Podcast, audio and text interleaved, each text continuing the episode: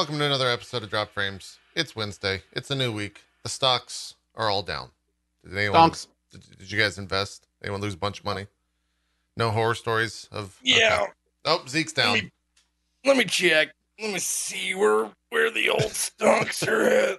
I don't know if this is a bit or if you actually bought. I bought. I know. I'm wondering that too. No, I did too. Oh, okay. I, I All put right. I put a I put a little gambling money. Yeah. I, I, I took my money to Vegas. Yeah. Uh oh shit. Oh, we had a little little little bit of bump. Oh, you're in the you're in the green. Today. Okay. No, Oh, I'm not in the green. I am I am uh about uh about 25% down, down. Okay. All right. from what I what I had before. What you did you buy Doge? That sounds like a Doge buy right there. I bought a little bit of it. I didn't buy a bunch.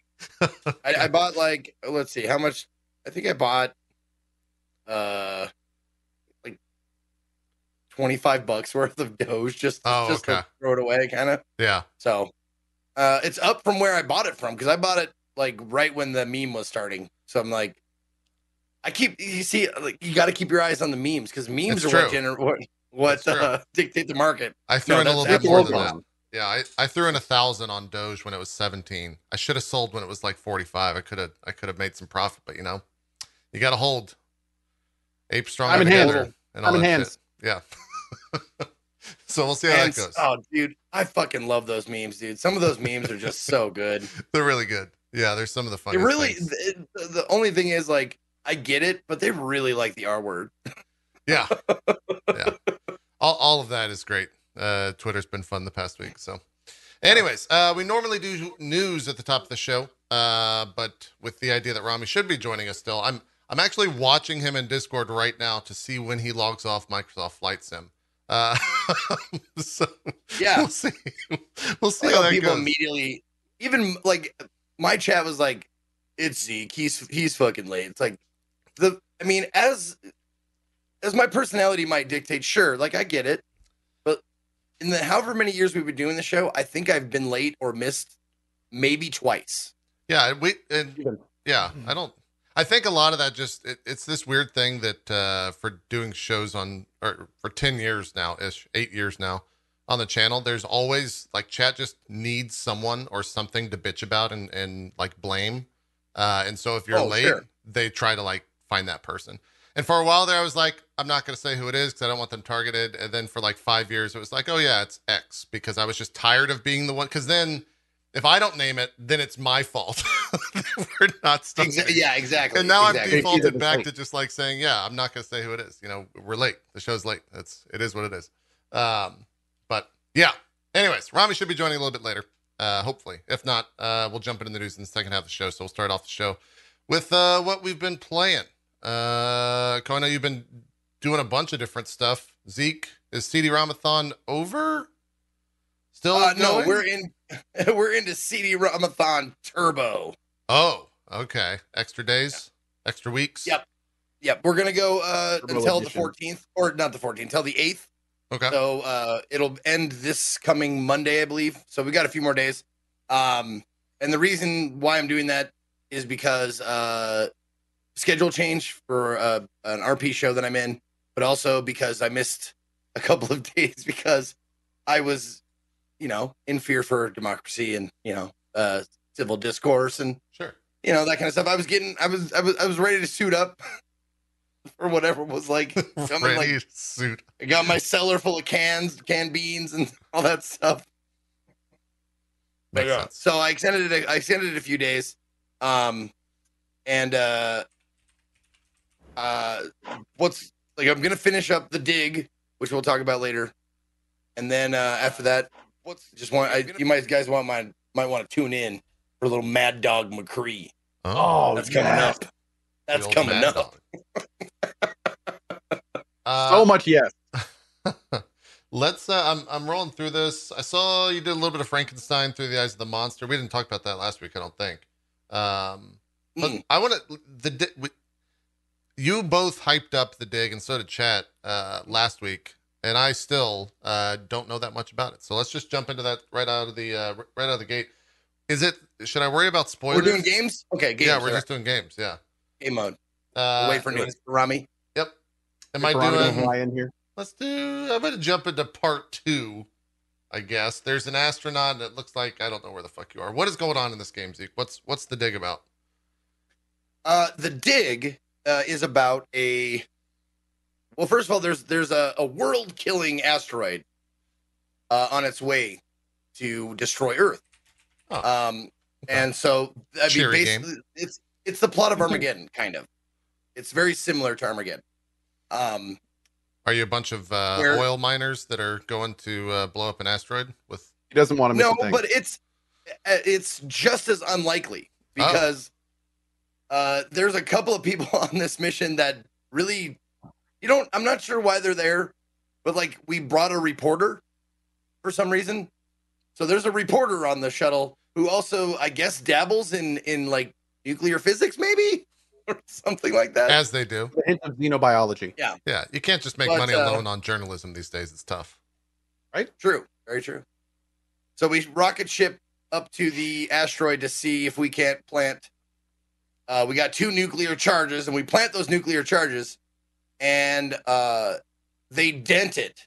They dent the asteroid, but they don't. Expl- they don't. It doesn't blow it up or blow it off course or whatever. Okay.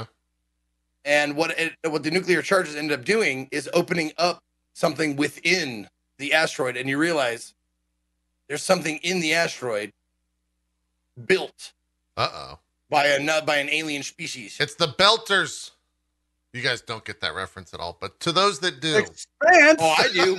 I- oh yeah, Come on now. I'm rewatching season four so I can get to season five oh, okay. because uh, the, la- the last episode just season come out.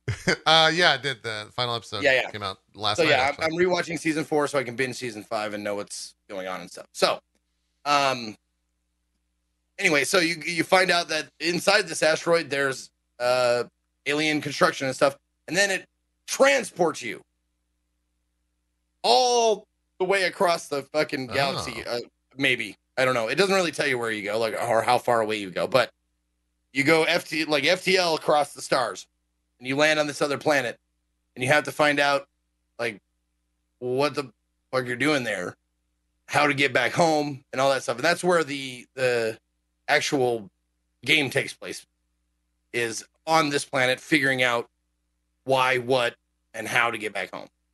And it uh first thing I noticed about uh this game is the soundtrack. The OST for this game or or uh, the score is fucking phenomenal. It is so good. It's like you're playing a movie. It's epic music. Just like with the like it swells and it and it creates an atmosphere of mystery and like uh it's really really well done. Um there are certain um animations that like you you watch these little like animations and cutscenes like this. Now it may not look good like on like full screen, but imagine that in like 240 Dude. back on yeah. your your CRT. Yeah. That shit was bomb, dude. It still looks good. It's a little blurry because it's like blown up so big, but like, man, it is really, really good. Um, and uh, it's it's like it, it's- a lot of the times it's like watching uh, like thirty seconds of a, of an actual cartoon, like an animated film or short film or whatever. Yeah. because their facial expressions are like they're perfect. They're they're really well done. They're not like um, it's not like uh, Wand of Gamelon. Does that mean anything to you guys? The Legend of Zelda CDI game, no. where the animations are really shitty, and it's like, Oh you wait. yes. killed me. And she goes, good. Like that. It's not like that. It's it's super professionally done and very very good. Um, I was expecting um more because this. I think if I'm not mistaken, someone someone correct me if I'm wrong, but I think this game is where the term moon logic comes from Really? because you yeah because you actually there's there's puzzles dealing with the moons of this alien planet I'm waiting for chat Um, confirmation. but i'm not positive i This think is definitely was not the first game of this type, so I'm not sure. no no no maybe. I, I just think this was the, probably one of the most popular games of its type it's it's from It was very popular when it came out. 1997 i can't remember if it's 95 or 97 uh 95 excuse me 1995 so it was it was like amazing for its time Mhm. uh yeah you want me to explain moon logic again i've explained it like four or five times I was hoping. it's just a, it's it's just a leap in logic. It's all moon logic means. It's a leap in logic, meaning it doesn't really make sense. Like you you mash things together and it creates something, and you're like, why the fuck? Doesn't matter. It's a point and click adventure game. That's what happens, and it's been a staple throughout almost every single point and click game I've ever played. There's at least one point where I'm like, the fuck. But uh, was there a lot one- of that in this? No, not Oh. a lot of that. Um, there is a lot of uh, I did like. I don't think I've ever played say, a I point and click tuned in for just a little bit Well, when you were in that room with the light coming down. yes. um, I don't think I played a. I have played a point and click game that I haven't gotten it stuck at least once. Um, and this one definitely had one of those moments where I you just have to wander around, and it wasn't. It's not that it didn't. It wasn't like a leap in logic. It wasn't moon logic. It made sense, but it was also like something I loathe in old point and click games are pixel hunts. And what I mean by that is sometimes the, the shit you need is painted into the fucking background. This wasn't that though, the one you're talking about, but this had a few of those times where I'm like, oh, and you kind of like mouse cursor over it and you see like the bottom text change. You're like, wait a minute, is that a thing? That looks like fucking scenery, dude. Like that, it doesn't like stand out at all. So you're The worst oh my part- god, I I would have missed it. I would have wandered around for hours if I hadn't just haphazardly moused over it one time.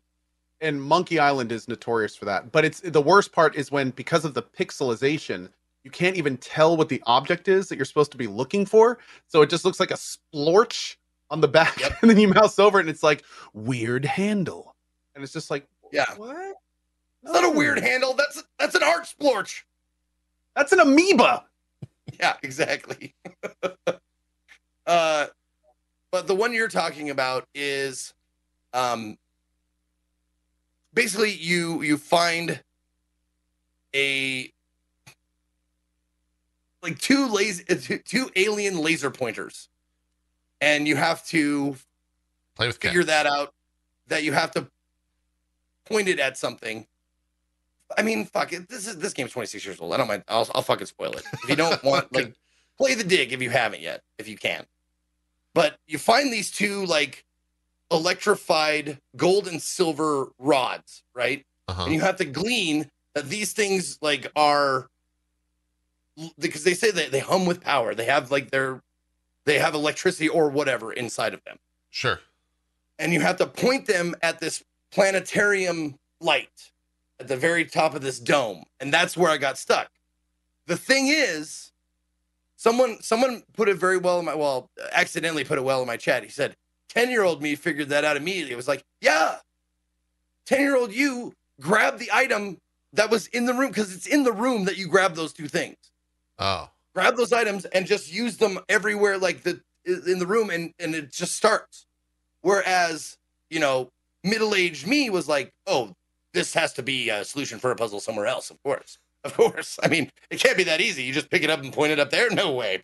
So i wandered around for a couple of hours going what the fuck?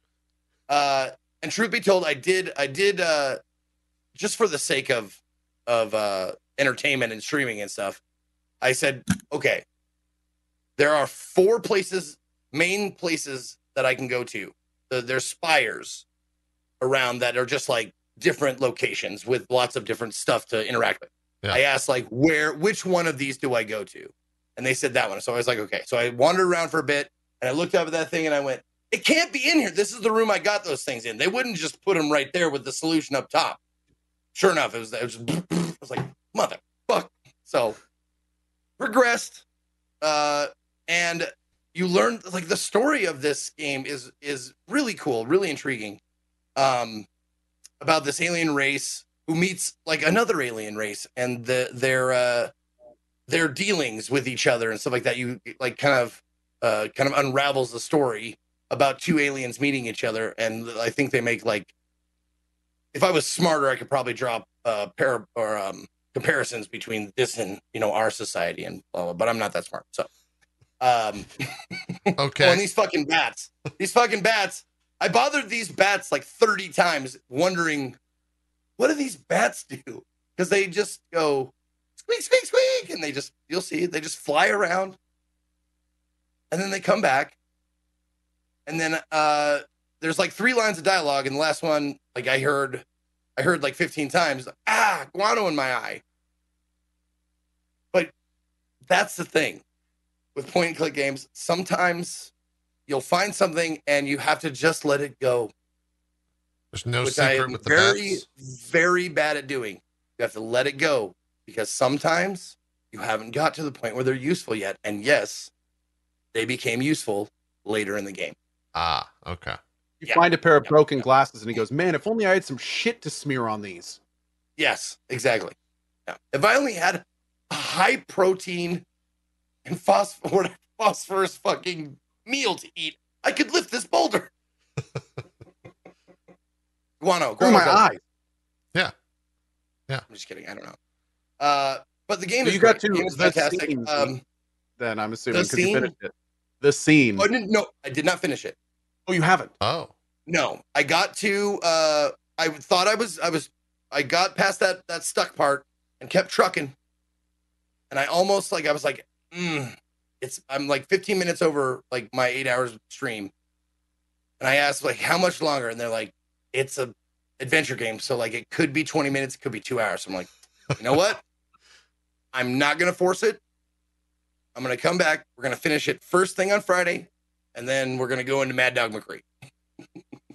Just a quick But question. yeah, if you want to watch the end, Friday. in, in the scene here with this guy, what what's he doing in your game right now? Brink. Yeah.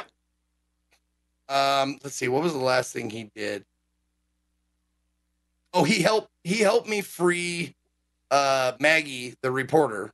Brink, Cool. Brink, the German snark machine is fucking great. I love him.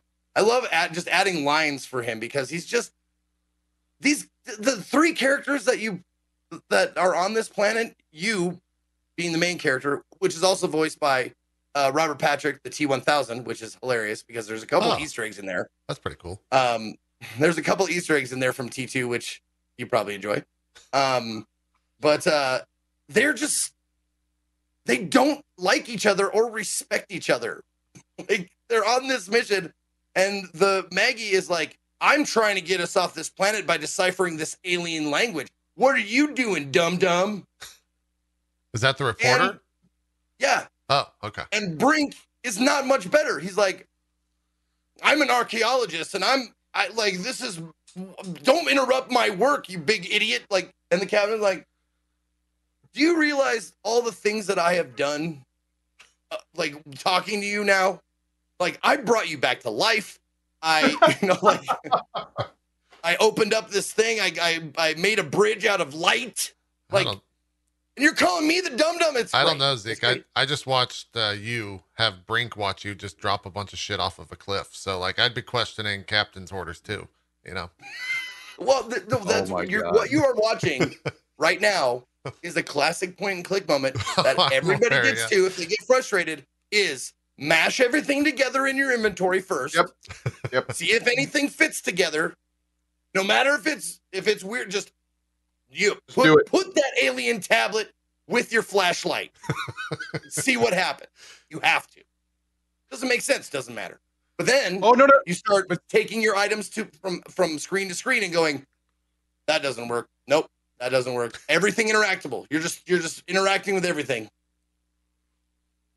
And until that's the best part of the what the game. hell Yeah. It's like not it, it- almost every time you do that, at some point, it's like, yeah, use light. You know, use the flashlight on the alien tablet, and then all of a sudden, the guy takes out the tablet. He takes out the flashlight, and he goes, "Oh, it fits." And then he holds it against a wall, and it's like a constellation that's that's the, the answer to a puzzle on the other side of the damn map, and you're just like, ah. Yeah. And chat is chat is really fun to have with these games because they're they're really quick to remind you like well he said that this this this is the clue clue clue and i'm like that was the vaguest clue i've ever heard it's ambiguous at best misleading at worst fuck you banned How many people do you think watch your streams of the uh, adventure games with a uh, like a guide open? just so they can do Oh. shit like that? Do you think it's uh, what? What? What's the ballpark percentage? Twenty percent, thirty percent? What are you thinking? Higher, lower? Mm, you know, I'd say lower. I'd say Yeah. I'd say probably ten percent, but I would say it's probably like more close to 25 30 percent of chatters, not like Sure. ten Yeah, percent yeah. of the entire chat, uh, entire viewership. That's a good point. 20%, 25% of chatters. Um, because that you'll see it a lot in chat, and uh, thankfully they're they're really good about this. Like I just look up the solution, and I'm gonna go. I'm gonna get some. I'm gonna make a pizza. I'm gonna get a nap in, and I'll I gotta go to back and see- IKEA. I'll be back. Exactly. and I see that shit in chat. I'm like, oh, no, I'm not gonna get it. Oh, bugger it here forever. Yeah. Yeah. Well, you're almost done though. Uh, with two more, two or so more hours. Um, I'm Yeah. Co has now piqued my interest, so we'll have to to circle back next week to find out what the moment was, or however he referenced it. Yes. The event. I don't. I'm guessing it's I- I towards the end of the game. Uh, yeah, yeah. It's Okay. just definitely one thing where, as a, as a younger kid, I watched it was just like, what did I just watch? Like it's Okay. it's it, especially for a game of its type, it's pretty cool. I, I'm looking forward to hearing uh hearing your thoughts on it. It's one of the, I have a terrible memory, and I remember it like vividly to this day. Must have been graphic then. I'm thinking graphic. I'm gonna go with someone dies. in- Were there boobs? No, I'm going like I'm not going to spoil it for you. yeah. Okay. I'll let's I'll stop guessing. I'll I'll have my own thoughts and then we'll discuss it next week. Uh anyways, Rami's joined us. I'm gonna do something that I never do in the show.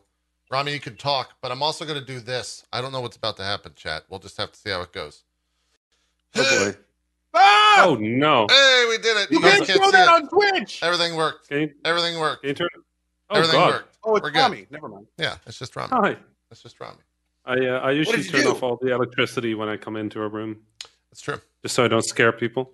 It's true. Uh, yeah, no clocks. Cl- I, does anybody have a guide for clocks No, for like still time clocks are tough, man. time zones? zones. Like They're tough. Time zones. just How do they work? manual. Does anybody have something? Because uh, They're tough. I don't know what to tell you. I don't know what to tell you. How's it going? It was difficult. I'm good. I'm good. I was um I was in the middle of teaching somebody flight simulator when I uh, when I saw your DM and I was like, "Wait, that's in an hour, isn't it?" Mm, And uh it wasn't. it was not. So It was not. so hi. Yeah. Yeah, I'm good. Good. I'm Uh, uh Do you give him times GMT? no, I hit him with the hey, we'll see you at uh, 1 p.m. EST. EST. is- Yeah. Oh, okay. And But I- are, are we in and I- EST right now or EDT? I, I usually say Eastern, but Rami's been on the show so many times I didn't like give him that courtesy, so I just said one, EST. the other one. Yeah. Let's just see that there was a miscommunication and Yeah. that I probably should have just checked the tweet. Oh, That's that's usually what Sure. I do. Usually, Yeah. usually I just see the tweet that's like life in like 20 minutes and I'm like, ah, that's the hour. Yeah. I saw Um, I, I will say I, I've been using Discord more often than late, uh, and communicating with people like Rami and some other folks. Discord's kind of like a little spy. Like I feel a little bit disgusting every once in a while opening up Discord. It's like Co's playing Path of Exile right now off stream. Rami's playing Microsoft Flight Sim. So and so's playing another game. It's like I don't need to know that information. I would never do that, JP. I know that's I don't I don't feel comfortable knowing what my friends are doing to that degree if it's not on stream. I don't know why that is, but it is a little bit odd. My cat is raging now because of you, damn he wasn't doing anything, Chad. He was sitting in his hideout. He was also He was just using a, a fake example, yeah. chat. He was also just Yeah. streaming to Discord for some. There was like two viewers on. I don't know who was watching, but someone's really special out there. They got to see the super secret POE stream of the hideout. I don't know. I don't know what's going on. I don't know what's going on. But Wait, really? There were people watching? I I saw two viewers. Yeah. No, that's not real. Oh, thank God. Okay. I was like, I turn on some kind of stream shit? No. Did I only play PoE? God, I hope so. Yeah. Yeah. It is weird. Now, Okay. some of those, uh, I know those gifted sub games that you never play on stream. I've seen you open some of those before on Discord, Go, and uh, you need to uh, open up viewership. turn for that setting. Just I just Turn that have- setting I, yeah, I want to make sure they work. Okay. All right. okay. Anyways. Uh, And Rami. The, thing- the things the things you folks are scared of are very different than the things I'm scared of in life. Like seeing all of you go like, "Ooh, that sounds scary." I'm like, accidentally streaming a thing. I do that all the time. Uh, I think that is maybe one of the, the streamer nightmares for sure. Is streaming the wrong thing. What? what scares you, Rami? Twitter Just in just one general. word. every Just one every word. day. Twitter, Mm, waking up and opening Twitter. That's it. that would be why you didn't uh, respond to my messages. That's I get it. I understand. Well, that was because I was flying an airplane. I figured. Well, don't read and tweet, or don't fly an airplane and tweet. That's Yeah, that's rule number seemed one like of a bad idea. aeronautics. Yeah. Exactly. Uh, Ah, Uh, yeah. No, tw- Twitter. Twitter is scary. I don't know. Beyond that, I'm not too scared of many things. Um, like saying something wrong during a talk scares me, but I haven't done any talks recently where I can't just be like, you know, ah, yeah, we've been we've been locked up at, uh, at home so long. I forgot how to be a social human. Uh, so you get to play that excuse. Yeah. But Mm. beyond that, no. What- Being late okay, for what- things. what about Twitter scares you? Like, what are you scared of? Like that you'll see or or whatever. You know, you know the thing where you do a tweet and you're like, "Oh, this is a this is a good, lighthearted, funny joke that nobody will get upset about," and then you log back into Twitter and you've like been ratioed to twenty five thousand responses or something, and you're like, "What? What? What? What did I?" And then you, it turns out that you misworded something, and it's just like, "Huh? Oh." Hmm, that, that I did not realize that that was going to be a problem, and then uh, and then you do the thing where you try to explain like i'm sorry i didn't know i fucked up. And then people get upset that you're being defensive. And then two hours later you're fighting on twitter with like 75000 people. Um it's being like no it's just i just didn't know. That's not like english is not my primary language. I did not know. Like please let me You know- let me be the funny thing is uh, that I've learned that I've that I've started really enjoying is I'll post something that's you know maybe a little antagonistic, maybe a lot antagonistic, and then I, I might answer the first couple of people, and then without saying anything, I just kind of I mute the conversation so I don't get any more alerts and I don't see anything, and I just like Homer Homer Simpson back out of it. But I'll check in every once in a while to see if the two like two sides are still fighting with each other because they'll go on oh for right. a very long time in your like mentions yeah back yeah. and You're like- forth, and you haven't said anything for four days, Yep. and they're still going, and you're like, I'm not a part of this conversation My- anymore. My favorite part is when people at that point are saying like, "Well, Rami thought," or what Rami was trying to say, and I'm like, "Can- "Can we can we stop speaking on behalf of me, please? Yeah. Yeah, dude. If please, Yeah. like, Yeah. uh, It yeah." happens So a lot Twi- with uh, political tweets for sure. Turns out. yeah, tweet anything political, and then like two weeks later, you check back, you unmute the thread, and it's still going, and it's People are like still way worse now, and. They're Yeah. talking about completely unrelated things that happened 12 days after your original tweet, and you're like, Yeah. I did a separate tweet about this. Can you just fight on that one? Mhm. So this one is out of my mentions, please. Mhm. Um, yeah, fun fun Right. times. Twitter.com. G- I got a question for you because I do it. I do it every once in a while. And it's usually pretty obvious when I do it. But do you ever post something just for like, like the Twitter interactions? Like it's it's not really for any other reason than Oh, to get people to like maybe uh, like maybe argue, maybe like, maybe retweet, maybe blah blah blah. Like just for There- that cause. yeah. There, there's kind of the tweets. You know the tweets where you just want to see the world burn for like 20 minutes because That's- Twitter Yeah, gives yeah, you that's what Twitter.com talking slash about. shit me Exactly what Yeah. yeah. Yeah. Yeah. yeah. Yeah, no, I do. I do that frequently. But the thing is, those are never the ones that get out of hand for some reason because everybody understands. They know what they you're are. being an ass, That's very true. right? And then the tweets where you're like, "Oh, this is serious. Let's talk about this." But like, I'm I'm sure everybody agrees with this. This is a very inoffensive take. Just you know, like murder is bad. And then three days later, you're like, "Well, in some cases, murder is justified." You know, Yeah, murder. what if the no. what if- Well, what let me get this straight. You wouldn't murder a child killer? So you're Right, basically a yeah. child killer, is what I'm Yeah, trying to say. That's you. That's you. Oh my god. and Yeah. I just sit there and be like, so what happened? What did I miss? Why? And then you and it's when you wake up to those, right? Like the first thing Yeah. of my day, I wake up, I'm a little groggy. I stare at the ceiling and I go like, "Well, here goes another one." And I grab my phone and I just check if anything is on fire. Like I literally call it that. I just go like, "Okay, let's see if anything is on fire." Mhm. So it kind of goes Twitter, and then uh, uh, email, and then news. Right. That's kind of my my first twenty minutes of every day, and sometimes you just open Twitter and you just look at the notification number and you just know it's bad. Right? You just see the number and you're like, well, I said nothing that was funny enough to go viral. I said nothing that was important enough to, to go viral. So what did I say? And you just open it and it's literally like your tweet that you did with like murder is bad.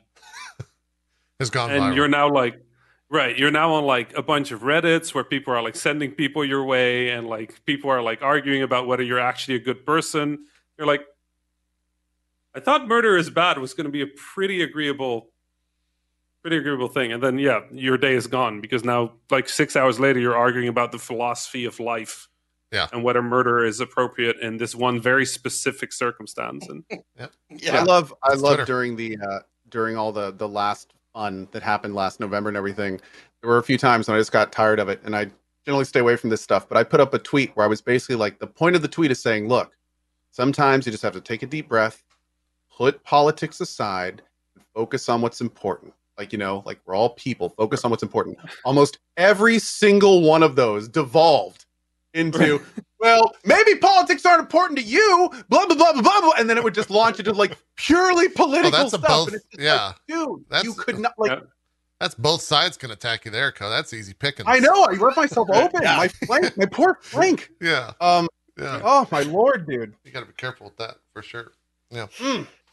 Dude, It's, if, um, like I Let's dread to it out, think what would happen to Mr. Rogers' Twitter because that's like he would be it would be a shit show because he'd be like you'll be kindness, destroyed kindness, togetherness, be my neighbor, and be like, this is not the time to for union and neighborliness. Go, uh, go read the When Dalai the Lama. other side is murdering my neighbor, how am I going to hang with them, Rogers? Yeah. Huh? What you Yeah. got to do about that? Go read the Dalai Lama's Twitter. That's exactly what it is. Oh yeah. Oh, is it? Yeah. Okay. He, uh, he's just like posting insightful things, and then he's like being asked, like, "What do you think of capital punishment, Dalai Lama?" like, I'm not. I'm good, man. I can't comment on that. Yeah, go read it. It's good. And here, and I just want to make video games. Like, come on! Like, I'm just, I'm, I'm here making games about fishing with machine guns, and I get like, you know, people tweeting at me with like, "So you like murdering fish?" I'm like, no, I, what? I made, I, I made a game about fishing with machine guns. That doesn't mean I like murdering fish. They're like, well, you know, that hurts the fish, and I'm like, do you think the hook doesn't hurt the fish? Like, from where I'm standing, it seems way more humane to like bazooka a fish than to like hook them, pull them up onto a boat, and then let them suffocate there. And then people go like, "Oh, you shouldn't make fun of that." I'm like, I made a game about fishing with fucking machine guns. What part of this part do you like? I'm not trying to kill real fish. Yeah. I'm not telling you to please Um, bazooka um, fish. Rami, if you could not get so excited about fish murder, Yeah, appreciate that's guys. Make Oh, sure yeah, to tweet that's it, not- Rami. You can find his Twitter here. below his uh, name and his camera Right. frame here on. Uh, Uh, on and the and if if you want to complain about that, please be informed and buy ridiculous fishing first. Like, thank you. That would be appreciated because then I can just take your money and plug my it. ears. You need with an informed take if you're going to And approach also, Rami. With I mean, I don't mean to be that guy, but fish, uh, aquatic entities, I think is the preferred terminology Oh. these days. I think that's true. So True. Zeke, Zeke, thank you for being brave enough to bring that up. Yeah. I, I really, Oh, I was, That That's is the one thing. of my? Like, favorite new uh like response gifts with I think it's Eric Andre where he's like, "How do you manage to be so courageous and so brave?" or whatever that. I fucking love that one. It's so good. it's pretty good. I mean, it's that weird thing where a lot of these things, like, I understand that they're important, but I also understand that there needs to be conversation outside of that, and that's the part where it kind of like, it kind of, it kind Well- of gets a little on Twitter. It gets a little scary. I'm a big fan of the idea of if anything's important enough, you can also joke about it. You got to joke about it. Nothing's I- too I important honestly- not to joke I about. will. I will, Funny I will, enough- I will try and find the thing that where that would be offensive, and I'll tweet it at you. Don't worry about it. Oh, I'm sure there's a billion. Yeah, yeah.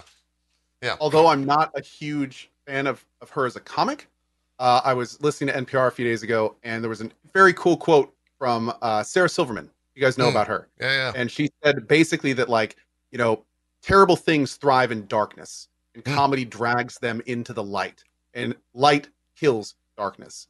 And I thought that was kind of an interesting take on that kind of stuff because you know I've definitely there's definitely been times in my life when I've been like that's taboo. We can't like don't joke about that. Like that's taboo. But at the same time, it's like if you really do kind of break it down in, in that kind of way, that's a that's a really good point. There she was, referring to like Nazis and stuff like that. You know, she's a Jewish person person that makes a lot of jokes about Nazis. Yeah. Um, and it was an interesting take. It was a, a, a good take, I think. There was a uh, to to follow along with that sentiment. There was a tweet that went viral, maybe the last night or the night prior, where it was uh, some of you dated in middle school and the other you turned out funny. Ah! I think that's pretty good. I think that's pretty. I'm pretty into that. Yeah. it's pretty good. Uh, no, that you you said that JP said something uh, very poignant or very um to the point, and it's funny because I I watched the uh the Tom Hanks biopic of Mister Rogers with uh my lady a couple nights ago, Yeah. and How he was that? said if it's humanity, if it's if it's part of being human, it can be mentioned, and if it's mentionable, it's manageable. Hmm. Like, and I thought like that's that's basically like I thought like boiled down. That's what you said, and I was like, I, that hit me. Like I remembered that. I was like, oh yeah, yeah, if it's mentionable. then- I, get- I can dig that. I'm gonna write that down for later in my notebook. on a scale of one to sobbing into did your write that. pillow. I wouldn't forget it. On a scale of like one to uh, sobbing into your pillow, how how sad was the Mister Rogers? Because I have not watched it for that reason. Any of the Mhm. Mister Rogers stuff that's come out recently. there's there's a couple of moments, but it's it's it's a surprising film. It's it's less uh, about. You know what? I'm not gonna say anything. Okay. It's it's surprising. like it, it doesn't it didn't go the the way I thought it was gonna go. I thought it was gonna have one focus, but it ended up being focused like on something else, and it was and it ended up that was okay, and I was okay with it completely. But it's a great movie. I mean, it's it's I mean, it's I a- can't it- tell what it- it's it's sappy, but like it's good. Yeah. I generally can't tell if now it's a movie where they promote it's being about Mister Rogers and it's actually about like Star Wars. But I would know. Well, we would know, you've seen Rami. We would know. Like, there's no way yeah, we could sneak that know. by us. Yeah, If Yeah. you would know. Yeah. yeah, we would know. We Now would the know. documentary, the one with Tom Hanks. The documentary is also pretty good. Yeah. Also a tearjerker. But the one with Tom Hanks is, uh, yeah. Is that a bi- bi- bi- biopic? Bi- biopic? What is the? It's no, it's not a biopic. I wouldn't say. okay. I'd say it's a story that has, uh, Mister Rogers in it. Okay. so it's like Bohemian Rhapsody, the movie.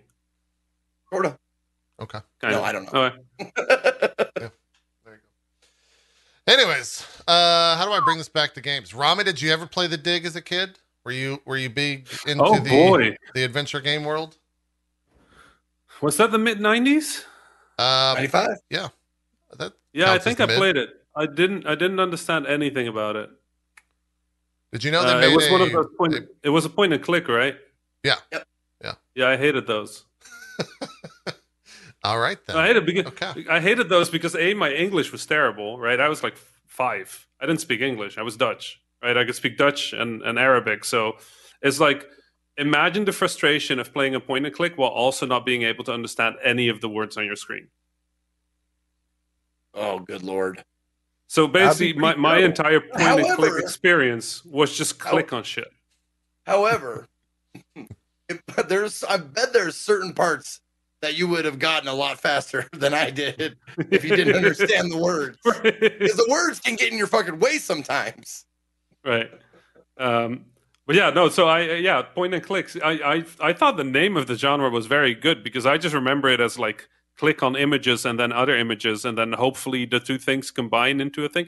You know what I've always been sad about? Nobody made a point and click where you can combine things wrong, where you just you just screwed it up, right? Like you connect. Cut his fucking connect- mic. Cut his microphone right now. Cut it. I don't want to see a game like that. I just next wanted- year's game of the year. I just an really adventure wanted game those. gone wrong. I, we once designed a game back at Vlambeer. We designed a game called Mus- Muscle RPG, where the idea was that you were this tiny, this tiny character, and the character was just too weak to do anything, even like press a button on a door.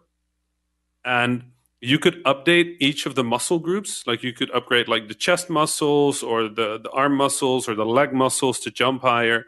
But one of the one of the ideas we had was that you could overtrain them so that you know your muscles would be so strong that you couldn't press a button anymore because you would just automatically punch through the panel and you could kind of like lock yourself into different places in the game that way i just really want games where you can really just mess it up you know that like just You just can break the game. you did this thing soft this was lock it. clearly a terrible idea what did you do please restart entirely um i would never play it but i'm sure there's like a subgroup of gamers that is just like uh, that is exactly what i want Are you suggesting that you you can put something together wrong, and it there's you cannot finish the game, and the game never tells you?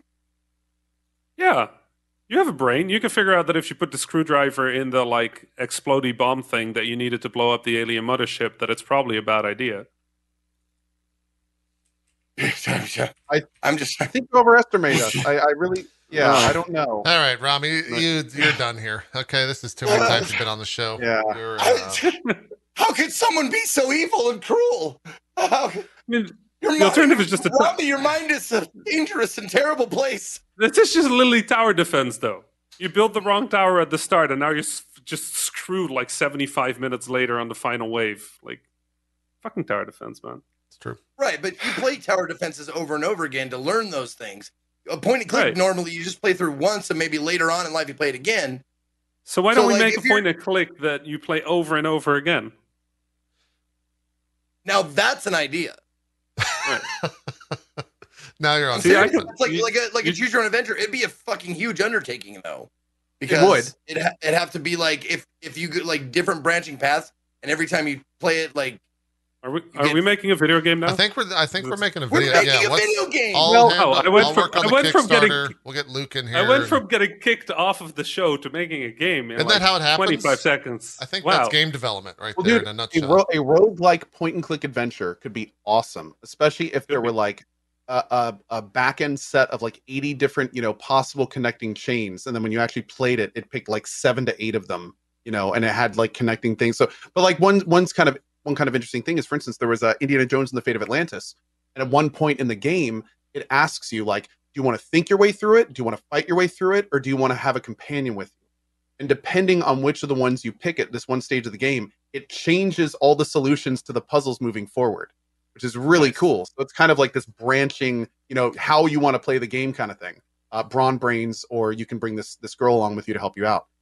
Would be very cool to see that extrapolated out. I don't think we've ever seen something like that. let's uh let's get Super I Giant on that. that. and uh, they'll probably make that game. What do you say? That sounds Think- nice. I played Fate Super- of Atlantis. I, I'm I'm having trouble remembering that part. Here's the thing. Here's the thing. The game super slyly like puts it in. Like it's just a text choice at one point. Like if I think the girl's name was Sophie, I don't remember. Um, but at one point it's like he's like, Do I want to call Sophie or should I think this out? Or maybe I should just use my fists. And it's just like a three selection. That's it. And then right there, depending on which one you pick, completely changes the rest of the game. You go to the same Nice. areas, same locations, same things, but it's it, there's different dialogue, different puzzle solutions, and and if you bring the girl, like completely different stuff happens. Can you imagine being the producer on that game and the designer just comes to you and is like, "So remember, we have time for nine levels." You're like, "Yeah," and he's like, "Okay, what if we do three levels, but it's just three different ways doing the same level, and only one third of every group of players is going to see it." Like the producer, respect to the producer on that game to go like, "Okay, yeah, if that makes you happy, let's do it." Because I, I would have lost my shit. I'm like, my first response would have been like, "We have time for nine levels. Why are we going to make three identical levels but for different players? What is wrong? Can we just make three games? Can we just sell this three times?" and that's a puzzle game too like these were actually Right. like you know they had to think like of in creative things to challenge the player in completely different lines so i mean that's you know that's basically Good three shit. different games in some ways uh, it's pretty wild it's pretty wild Game development sometimes. i tell you it's cool part of part of me is just terrified right now because I'm imagining being on that game. Ooh, yeah. Yeah, so, someone in chat says reviews are out. Game was fun, but it was way too short. Yeah, yeah, that's that's a IGN back of the box quote right there. that's how that goes. Yeah. Uh, anyways, Rami, we were talking about games we've been playing. Uh, we're gonna do news in the second half. Uh, I know you're playing some flight sim earlier. Uh, Mhm. uh, Destiny as well. Go to Discord. Yeah, thanks to Mhm. Discord, uh, the number one place to find where your friends are doing that's not hanging out with you. You know that Valve literally advertises that feature to developers where it shows you what your friends are playing. They're like, "Oh, a really good way for to get people to play your games is uh, they'll see Create other people play your games." right. dude well, it becomes it becomes an unsaid recommendation if, if Right. you if you trust somebody if they're a good friend of yours and you see them playing something you immediately go oh i haven't checked that out maybe i should they like it That it's literally like one of their big like. This is one of their main features. They're like, "This is this is the, this is the stuff." works for me Um, yeah, I get it. That makes sense. Let's see. Um, yeah, Flight Simulator, Destiny, uh, Hitman. Played all of Hitman. Yeah. Uh, loved it a lot. Did you do the like the, from the beginning to like one, two, three, like through all of them? I already played one and two, so I just I just only Okay. did three. Um, I thought it was really good. It, it's weird. It it it starts exceptionally good, and it ends good-ish. I saw your Um, tweet about the end. Uh, I guess Right. slightly spoilery, so be careful about right that. yeah no I'll, I'll i'll i'll avoid all that but like it, it feels like the the game is is very front loaded in terms of good stuff uh like the first two levels the first two three levels are exceptional and then you get towards the end of the game and it kind of like folds in on itself in weird ways. Um i don't know i play hitman for the for the puzzles right? Like i want to walk around and just see the unique scenario. Every level sort of has like its own stories that you can play and then you've got sort of like the puzzle approach where you just go in and see what you can mess up. Hmm. um and um yeah the first two three there's a single level in the game where um without spoiling too much it, it's basically a game of clue. Um and it's just not you don't expect that. You go into the level and you're like okay how do i murder these people? And now you're like investigating some stuff and you're like okay I, yeah i'll i'll roll with it. But fair. Um so i thought i thought that just the the the diversity of of stories was really really good. Um i mean the story itself is hitman. Like yeah, you are agent 47 agent 47 does stuff and murder happens. And i've been told that murder is usually bad but sometimes good. So uh, i don't know whether hitman is good or bad. Hmm. um, Hmm. but the uh, the game overall the puzzles were really fun. The encounters were really fun. Uh, some of the the special murders were phenomenal and i just had a great time figuring out how to approach each of each of the levels except for the ones near the end. Um, but overall came out like a, you know the the final feeling was very positive. Um yeah Destiny did the murders. I have raid. a wonderful vintage of wine i'd like you to try. Right. I uh, at that level i would have survived that level. If i was the target i would absolutely survive that level because i don't drink wine so i would just not go. I'd just be like nah i'm skipping this party. I'm out. Um but um yeah did did destiny played the raid had never played the do any of you play destiny Yeah, I did. I did the raid on launch week or whatever. I did it once, and then put the game as as I do with Destiny. Grind for Yeah. 100 plus hours, do the raid once, and like, all right, let's move on to the next thing. i thought it was I brilliant know, It's- guys, guys. I know on the bingo card it was the free space, but make sure you mark Rami talks about Destiny on your bingo right card. That's true. right It's the free space, but Um, you got to mark it. Yeah. right Yeah. Uh, otherwise, though. you don't get. It was so good. You know what? It felt for the first time since probably the Taken King. It felt like Bungie doing Halo, Yeah. right? Yeah. Very it much it really Halo-y. felt that way. It, you you go in and you've got the breathing, you've got the basing, you've got the small interesting encounters, you've got the the sort of communication puzzles. Um, but but the feeling of it was Halo, and I I, I hadn't felt that since uh, the the opening level of the Taken King back in in Destiny One, uh, where you're just walking in and things are big and nice and impressive. It was, yeah, I love that. Yeah. Um, let's see, what else did I play? Um, I guess this is a while ago, but since the last time I talked to you, I played Aegis Rim, which went up to be one of my favorite games of all time. Yep. Like You and Co it's still both, climbing. both loved it. Wait, Thir- all time? You mean? You said, All time. All time. Wow. All So time. the 13 Sentinels, he's he's into it. Huge. And, and like honestly, the weird thing about that game is even though I'm done with it and have completed it like four months ago at this point or something, or three months ago, it's still climbing on that list.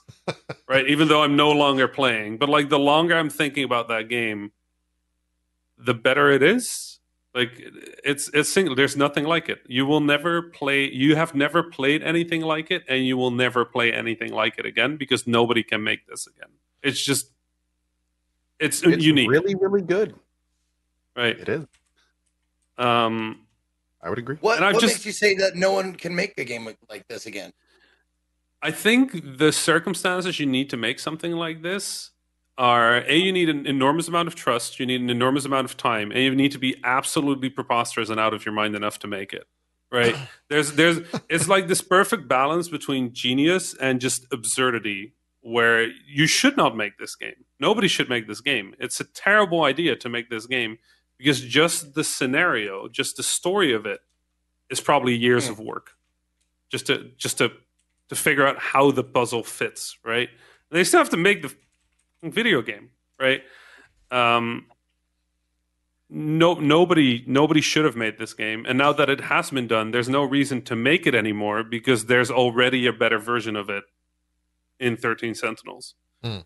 Um, That one was weird Yeah, to I- me, especially when because Co We're said, talking about 13 Sentinels. 13 Sentinels. yeah, yeah, Co, Yeah, it's, it- Co said similar things, but like the idea that Vanillaware, the company responsible for Dragon's Crown, that had controversy around it for completely different reasons, uh, made like a story based game that is being touted uh, in ways of, of what you just said. Uh, and, and, you know, I've heard that from so many different people. It's not just your, uh, you know, random pick of, of the, the month or whatever. Uh, it, it is celebrated by many uh, in such a way. right. So it's, it's weird that It's- Vanillaware is the company behind that. it's I mean, it's, it's kind really text heavy, right? No, it's fully voice acted. Oh, okay. it's fully voice Yeah. acted and like the the weird thing about it is that so there there you you have to have a certain tolerance for like Japanese tropes, I guess. Anime. Uh, yeah, anime tropes. Oh, Rami, I have a, I, I have a huge tolerance for that kind of thing. I'm experienced with those things. okay. So you, you need a little you need a little tolerance for that, but if you have it, um you'll be you'll be you'll be super fine with the game. Like yeah, it's a little text heavy, but every chapter is relatively short. Like every part of the game you play is like 8 to 15 minutes, so you can literally if you're done reading for the day, just stop reading. I swear though, if there's any part of you that can get pulled into a story that is binge watch worthy like you won't be able to stop at a single chapter. That's not how this game gets played because every chapter is a cliffhanger is a question is a piece of a puzzle is a revelation is a shock is a betrayal is anything um it just it, it keeps going. It never it never stops. It and you know th- it does that thing since mass effect is coming up it does that thing that mass effect 2 kind of did where and a lot of rpgs honestly where the possibility space just opens up right? So the things that could happen get wider and wider and you get more quests and subquests and quest givers and locations and more and more. But for the end of the game you always got to kind of like pull it back to one point right and in most games it feels cheap in most games it's like so i found all of these places but now i got to go do this one quest in this one place The MacGuffin It kinda there, feels- yeah. Right. It it feels railroaded, right? Like you have to do the thing. And I think the thing that uh, 13 Sentinels for me really really drove home is that it doesn't have to be that way. It can feel exciting for the possibility space to sort of like become smaller. It's kind of like a puzzle where you're going to go like, okay, so that solution is not right. That solution is not right. That theory is wrong. That theory is wrong. And it's exciting to figure out where it ends up. Um, Is there any instead of other game- annoying. I will warn, I- I- though. I will say it does. It took at least it took me um, a little bit to get into it. Like depending the the the, the way the the game works is very unique in terms of you have access to this like cast of characters, and you can kind of pick and choose. It's kind of like AI the Somnium Files, where you can kind of there's a few places where you kind of decide where the story goes first. And I, from looking back and from what chat told me, I picked one of like the most mundane, regular people to start with. So there was definitely, oh God, one second. There was definitely for me a uh, a large part of the story. Sorry about that. Where um I was I was really just not interested. In fact, I was not really because I didn't I didn't understand what I was getting into. So I was like just going like, oh, is this the game? Is this like is this everything? You know, like so it kept going. But then you get to like your first little bait on the hook. And it's kind of like, Right. oh, is that what that? And then you're like, oh, I'm gonna do that story next. And then it's just like, oh, is it wait, wait, what? And then it just kind of and then it just snowballs. And then you do another story and that opens up like two more things. And you're like, and then you're having trouble choosing. Like, wait, no, I want to find that out, but I also want to find that out. and it's like it gets to this point where you're just coming up with crazy theories um and it's yeah it's it's a, it's a fun ride it's a fun ride Well, I, I- I've heard Ko talk about it before, but now that I'm hearing you talk about it, Rami, it sounds interesting. Now, I want to ask you, I knew that was Um, coming. I knew the second yeah, I we jumped into for that. this. Of course. i was waiting for Yeah. that. uh, yeah. hey, just because it's an easy joke doesn't mean you shouldn't make it. Yeah, hundred percent Um, right. right. um, I know, like, judging by what you said, Rami, like, it, it'd be difficult. But is there any game that you can like compare it to, so I can get a, like a better idea of like how it comes, like how it unfolds? Is it like haven't- like nine nine nine or the nonary games, like like that, or is it like have Nier where it's like you don't really know what's going on until you had like gone through it a few times, blah blah blah. Ne- Nier is close in that it was similarly the structure was unpredictable and you didn't know where it was going to end up. But Mm. it folds back in a way where suddenly you go like, "Oh, this one happens." Like both Nier and 13 Sentinels are sort of based around this singular moment where everything goes to hell. Okay, Um, okay, But the way Nier approached it is very like, okay, you play this character, and now surprise, you also play this character, and now surprise, you also play that character. Where Yeah. 13 Sentinels is more of like, here's a giant group of characters, but how they interact with each other, how they relate to each other, um, you know, a, a lot of questions arise through your playthrough about the other characters you're also playing. So you're not just unsure of what is happening, you're also unsure of what your role is for this character, what they're trying to achieve, and like figuring out every piece of the puzzle is the game. And I don't think there's a game like it that, um, yeah, I literally would not know. I've played a lot of video games, but I've played nothing like this. although although uh, my opinion to Zeke is worthless just to fill in a little bit here um it's it's kind of like a much more in control 999 where instead of kind of being railroaded down predefined tracks you very much have the choice to follow what is interesting to you at the time because you literally have a spinning wheel of characters and you can just go where you want. And you generally get to a point where it's like before you can continue with this you need to see this from this person. And you can kind of go back and forth. The gameplay itself is relatively uh, visual novel where it's just like you have a character you run around and talk to people um, there are events and things that can happen on the screen and the game does a really good job in the top right of tracking what you have left to do in the scene before you can continue to the next thing. So you're never really lost. You always kind of have an idea of what you need to do. Um, kind of like adventure games if you ever get to the point where you're lost you just pop open what they call your thought cloud which is basically like your thought inventory. You just kind of go down the list and look at everything you got to do and you talk to everybody and, and see what you have to say. But it is a it is very much a beginning to end experience. You very rarely feel lost and it's much more about following your interest instead of following like guess guessing of what you have to do you kind of let the story unfold to you like you would 999 or AI the somnium files Right. but in terms of comparing like the story to other games no Right. It's not So, possible. so just Sentinels, so- 13 sentinels like there's not Right. really a comparison to be made so Zeke, so- just so you care about what was just said, I agree. Oh, okay, okay, good. oh good Okay. now yeah now you can great Yeah. thank you rami Yeah. Thank you. All right, You're all right, welcome. all I right. got um, you. Good, good. I feel like I like it.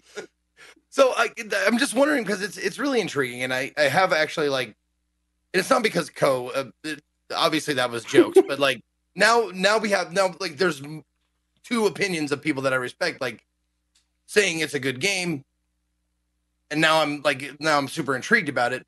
But what I want to know is like, do you guys think that uh, Zeke me would uh, would personally like it? Is it weird? Because I, I like story games. I don't mind story games at all.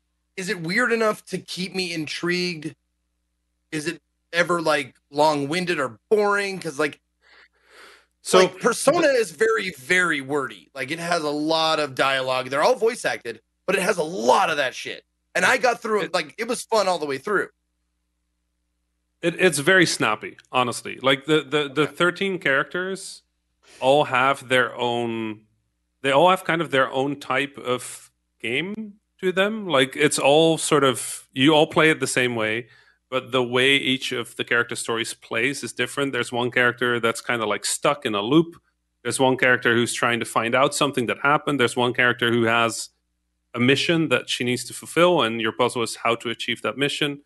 Um, every character kind of has their theme, their gameplay, their structure. Um, so you can just kind of, if you ever run into a part where you're like, this is long winded, you just switch to the next characters eight minutes later and just do that. Right. Um, it, it's really, really, um, it's really, really straightforward, honestly. And um, the beauty of it is that, I think the beauty of it is that your the way you figure out the puzzle in the end is going to be very different from how, how I figured it out, and it's going to be very different from how Co figured it out. Because even though we all arrive at the same conclusion, the order we went through things and the connections, the sort of like mental connections of oh this is happening, oh that's what's going on here, are probably going to be entirely different because I played a different character first than Co. Because my characters, my first character was weird as shit, so I definitely didn't play the like boring normal one. Mine was like mundane Uh, and normal. Right. But what's interesting, Uh, and, and this is where it, it begins, because what's funny is Rami just said that there's not like, you know, too many long winded parts. And I can see why you'd say that because of the order. That's one of the things that I didn't really do that I would strongly recommend to you, Zeke, is exactly what Rami said. Because for me, I picked this one character. Everything felt really mundane. And I just said, well, I'm just going to keep going with this and keep going with this. And it was just kind of, you know, slightly mundane. But what's crazy is later on in another section of the game, when you have more of an idea about what's going on, when you have an idea about the, the actual events that are transpiring, that first story is a lot more interesting. So if I had put that character down and gone to another character and kind of done that, coming back to that character would have been like, oh, so wait, this character is actually, oh, so it's like all of a sudden instead of just like this normal thing going on, it's like holy shit, like So like like a lot of different things are happening. Couple quick things to mention, by the way. There is a glossary that constantly stays upgrade, updated during the game. So if you ever kind of get lost, and it will happen, it's it's a big like this is a big story. Um, you can always go back and reference it. And also, it is important to mention if you do really seriously consider diving in, there's this combat component that's kind of there. Um, it's it's easy to to kind of cheese if you want to just kind of get through it. So that's that's one thing. I actually found it pretty enjoyable. It was kind of it's this kind of real time mech warfare game where you basically have it's kind of like tower defense with with movable towers is the best way to think about it. Um, towers that you can upgrade and change and customize and do all sorts of things. Um, but it's the one of those things where if you like it, you can kind of get lost in it and have fun with it. But if you don't like it, there's some really easy ways to just kind of like get through it and then get back to the Right. story. So something to keep in mind. Right. Uh, also, that glossary, the the the um, analysis part of the game, where you you get this glossary that keeps updated of everything you have and know. I I genuinely had like a good breakdown watching that work because the amount of effort that needs to go in to having that work and be updated with what you know, but not what you not know. The amount of work that went into that. I just sat at my screen for like a good five minutes, being like, "No way." There is no way anybody programmed this or created all the content that has to go is a Whew. no no absolutely not do not want i put me on any other thing than that having to create that So it was a wiki that didn't spoil anything, but Right, told you what you exactly needed to that. tell. Huh. it's the current Oh, wiki of your unique current state of the game hmm Okay. bonkers That's pretty cool. Yeah. So Zeke, So is uh, this a game? Uh, is this a game that would benefit from me, like asking you guys before I play it, like a, a more uh, the most enjoyable way to play this game, or should I just go into it blind? No. go I'd Go say I'd say go in blind, but follow Rami's advice. So if Right. you ever get Would- to a point where you're like, this is a little long winded, Just finish that Yeah. section and switch characters. But Okay. you picking where to go is a big part of it. So Right. I wouldn't want to like see that taken from you. And No, you will if you there's keep certain going, things you will get to a like- point where you won't want to put the controller down. Like you will get to that point, no matter what route you take. Okay, it's like I mean, it's like art appreciation. Like some people like I know what art is, I know what I like. If I if I like it, I like it. But if you know like certain things about the artist or about the art, it helps you enjoy it more. And I was wondering if this was one of those things. Lily, the only thing is, uh, like I was saying, as soon as you get stuck, or as soon as you're not enjoying yourself, switch somewhere else because Okay. you can switch. You can you can even switch from the story to the battle, like stuff. You can switch from the battle to the story stuff. Like whenever you get bored, switch to something else. Also, stream st- stream this so I can Sounds watch. like my life. I want to see somebody else. I want to see somebody else play this.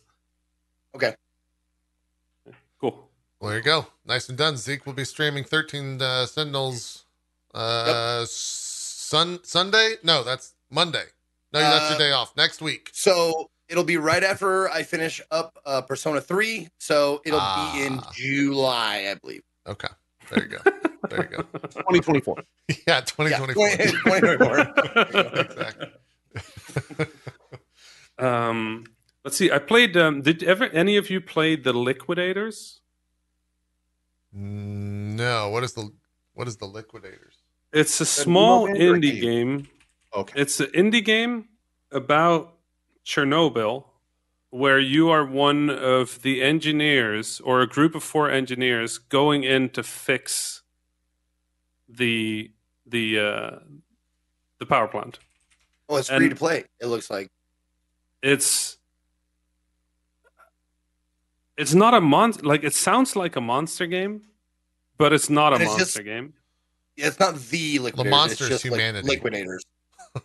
Right? No, it's literally just this building is terrifying as like you're in a building that will kill you anywhere you go if you tear your suit. Is this the right So- game, by the way, or did I just stumble upon This, yeah, something? this, okay, this, all right. no, I just this, had to make sure because there is Um, some uh, conflicting. it's a roguelike. Titles. You play four different characters that are based on the real actual people, and you're trying to stop this building from super exploding. Um, and this is, I guess, real. Uh, this is somewhat Wow. close to how things actually went, and it it it doesn't look like the video. It looks like this. Ah, Um, Is there? I have you- uh, not- Do you have any backstory as to why it's free? uh, I think because they're doing a better or larger version in, in the future. Okay, so treating this like a demo. I think so. Um, I have not played anything this creepy uh, in a long time. Uh, and I, I mean, horror games aren't really my thing. I guess like monsters don't do much for me, and like spooky scares, like I'll yell at them and I'll scream at them and I'll go like, "Ah, you got me," and then I'll just keep playing. Um, but um, this game genuinely unnerved me uh, in a way I haven't seen in a long time. And it's not a it's not a scary game in that sense. There's no big jump scares. You're just gonna like open a valve and the room you're in is gonna drown you. It was like, well, that's terrifying because this could have actually this actually could have happened. Well, Um, this is a great one of those great times when you don't really have to sell me on the game because it looks like it has semi like outdated uh i.e. shitty graphics, has FMV stuff in it. Like, fuck, I'm in. Good. I'm I've got this. I'm already downloading it. This is a student project made by a small team of passionate volunteers of various backgrounds with no external funding or support. dang, that's Yep. cool. Good for them, man. Uh, that's how I came across them in a, at a Russian event, digital event this year, sadly. But uh, yeah, you, I played it, and they were like, "So how did you like it?" And I'm like,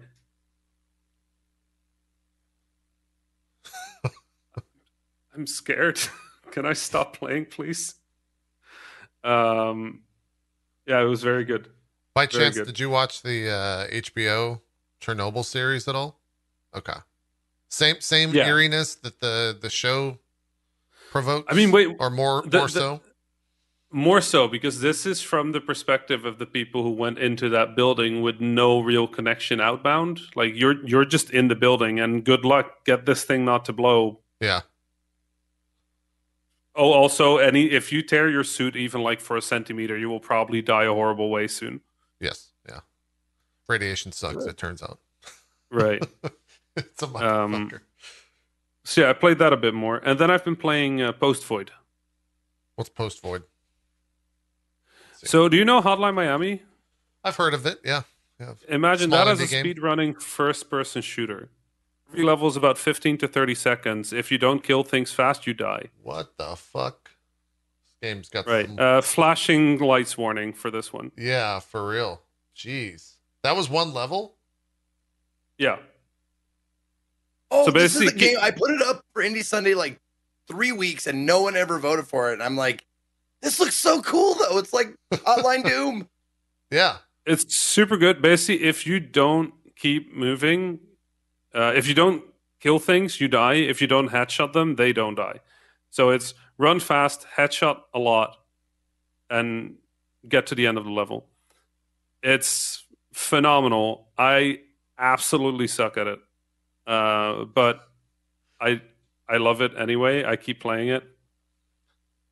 How's the Um, music? I feel like this game's got to have good music. Yeah, right. It's good music. Okay. It's it's Alright. fast. It's it's the it's the kind of music you would want this game. to High have. BPM electro type stuff, or Yeah, metal. kind of. Yep. okay, all right. Yep. Yeah. Zeke, you'll have to play that. Report back to us. Throw it on the Indie Sunday list, Zeke. Put it up there. Okay, we've got that and the the Throw liquidators. it back on there. How old is that? Right. Uh, It's from uh, halfway last year. yeah, it came out uh, August sixth, twenty twenty. At least it was posted on Steam August sixth, twenty twenty. So, Right. Um, yeah, I, I played it. I played it before. I played it like in in August last year, and I loved it. And then I didn't play it for a while. And then a week ago, I was bored because there weren't that many games. Or two weeks ago, I was bored because there weren't that many games coming out. So I'm like, I'll give Post Void another go. And I, I'm kind of still playing it. So Nice. But you did say you have to kill things to keep the game going. right. So if you don't kill, you die. Is there melee? That's it. Uh, there is a melee, but it won't. It will. It will stop you from going. Like you will never see a. If you're playing this right, you will never see any of the bodies hit the floor. Right. You shoot. You keep going. Like there won't be time for anybody to hit the floor. That's how fast you should be going. All right, Melee is slow. you got to aim, Zeke. Unfortunately, sounds like it. Might be short lived. I mean, it will be. It's also honestly, Zeke. It's really fun. Is there a if you just wanna flamethrower? replay. Flamethrower I can do. I can do flamethrower. so like an AOE gun, like a spread It's- shot.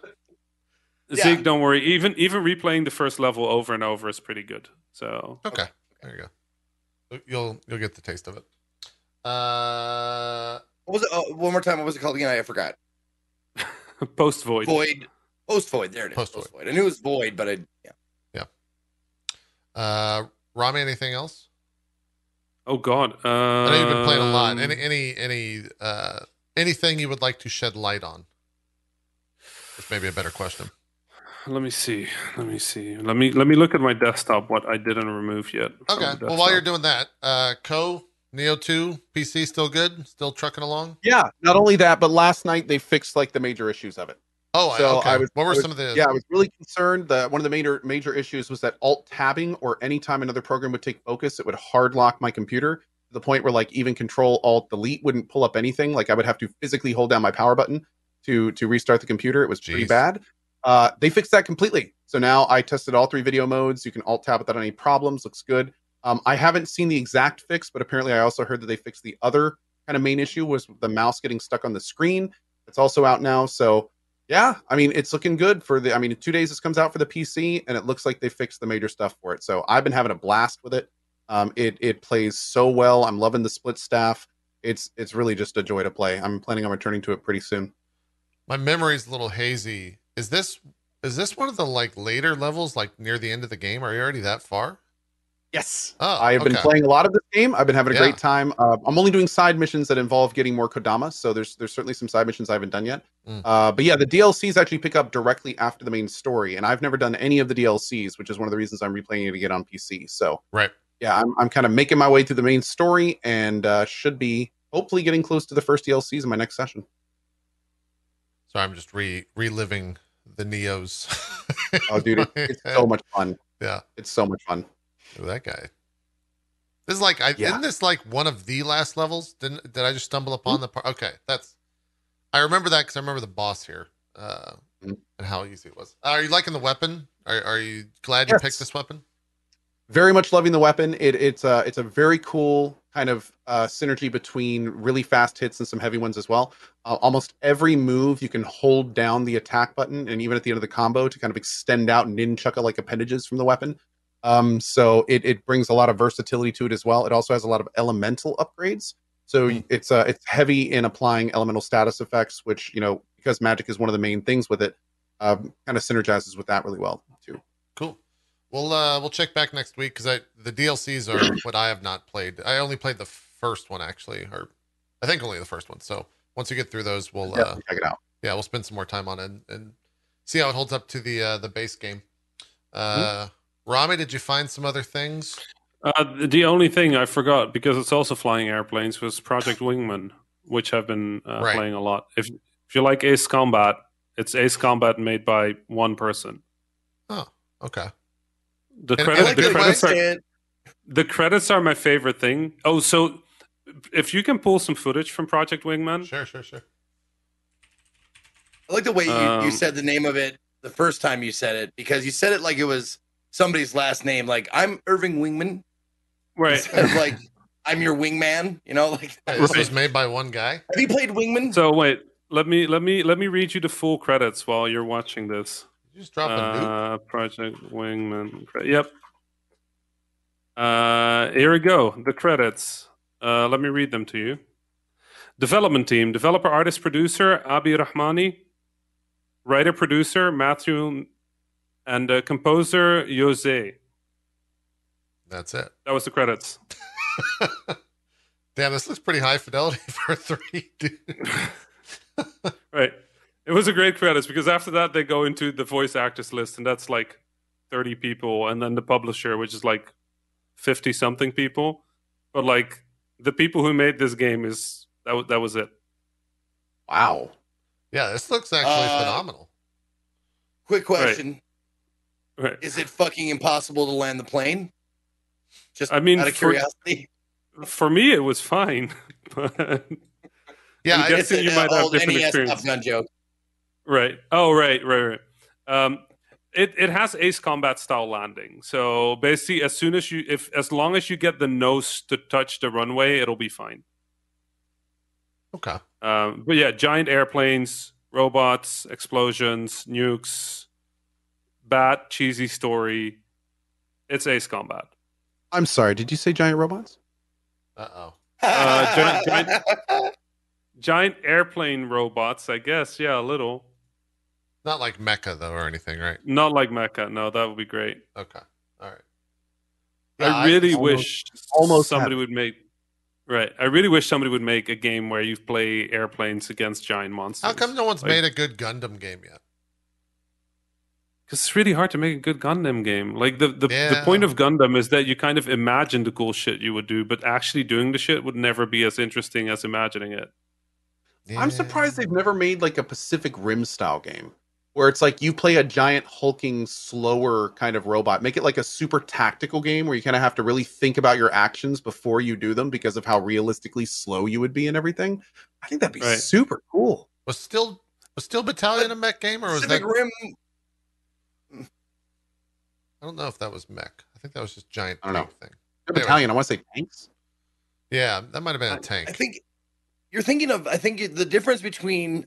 so, sorry, the difference between uh, Pacific Rim uh, and like what you describe as like Robot Jox. Robot Jox, like back in the day, like that movie was like super slow, but they'd be like, and they'd be like launch, then like, but like Pacific Rim was super fast. Like those robots were like running and shit.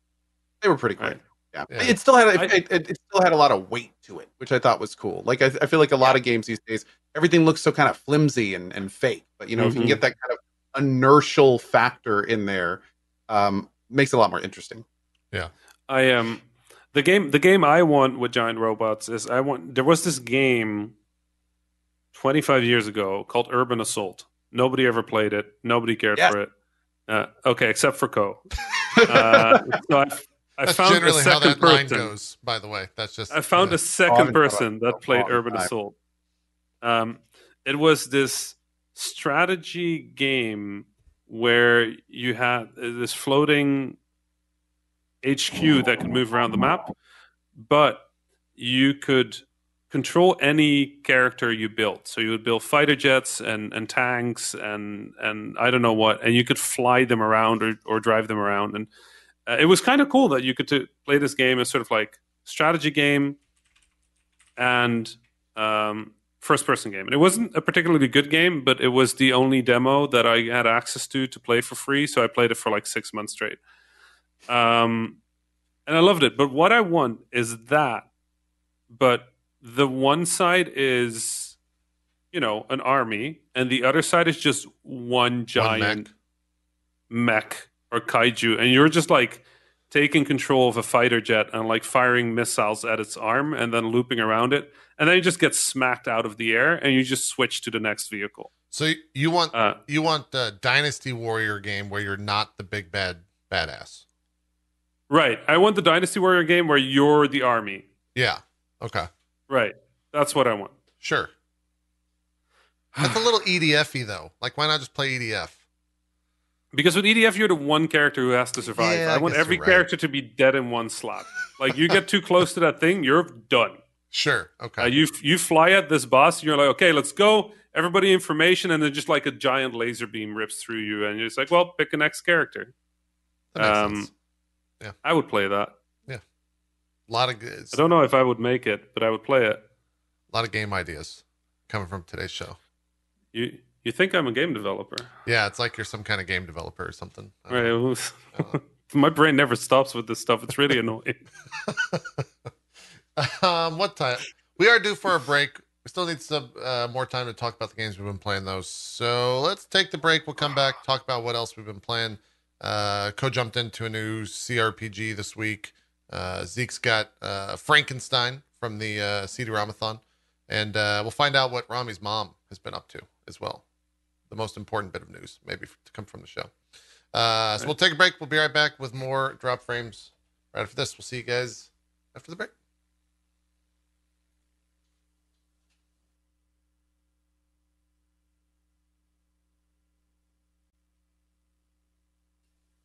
So to answer your question, Rami, um, how did I get my head in there?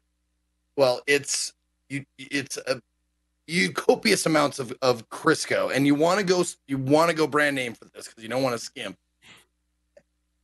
Oh, I'll tell you. I'll tell you. I'll tell you later. Welcome So- back, everyone. so- Going to the second half here at Drop Frames. Uh, talking what we've been playing still, then we'll jump into some news. Koya killed the Awakener. How's that going? How, how's the PoE addiction? Oh, Sirus. Or serious, yeah. Well, Yes, I killed Yeah. Sirus. Um, oh man, this league, dude! I can't get over how much fun I'm having in this league. Uh, I'm I'm currently working on filling out the rest of the atlas. May go for A8 Sirus. Um, I have a couple Maven areas that are getting close. Been getting like some of the the high end kind of end game gear. Working on getting my status ailments to 100% guard. Um, got over almost 9k combined between my stuff now. But yeah, I've just been kind of going ham. I think I've spent probably 60 plus exalts um, or more on my character, which is definitely the highest I've done. This character is the highest level character I've ever had. Nice. And uh, yeah, dude, it's a beautiful time to play PoE. It, it, It really is. It shines in almost every form. Uh, the end game is great. The acts are fun. Uh, the new lore has been cool. I've been like, I didn't get a chance to like listen to a lot of the stuff from the from the last one, so I've been like, every time I kill a conqueror, I'll, I'll listen to a little thing at the end, which has been really fun. The voice acting is top notch in there as always, and yeah, man, it's cool. I'm having a great time with it. Not much more to report. Just a lot of fun. All right. Thanks for the PoE report. Back to Zeke. So Crisco, uh, the Briscoe, best. let's hear it. Yep. Yep. Oh, uh, you want okay? Uh, you got to check with the owner of the property first before you attempt anything. You know, I on second thought, I was right the first time. This is better left out of Yeah. this show. This is this has nothing to do with video games. Okay. All right. I got you. I just don't understand how you got her permission. But again, we'll we'll we'll take it offline. Yeah. Dude, she's a goat. It's okay. There. That was the question. But I mean, how, how, Did I did I accidentally end up on a different show?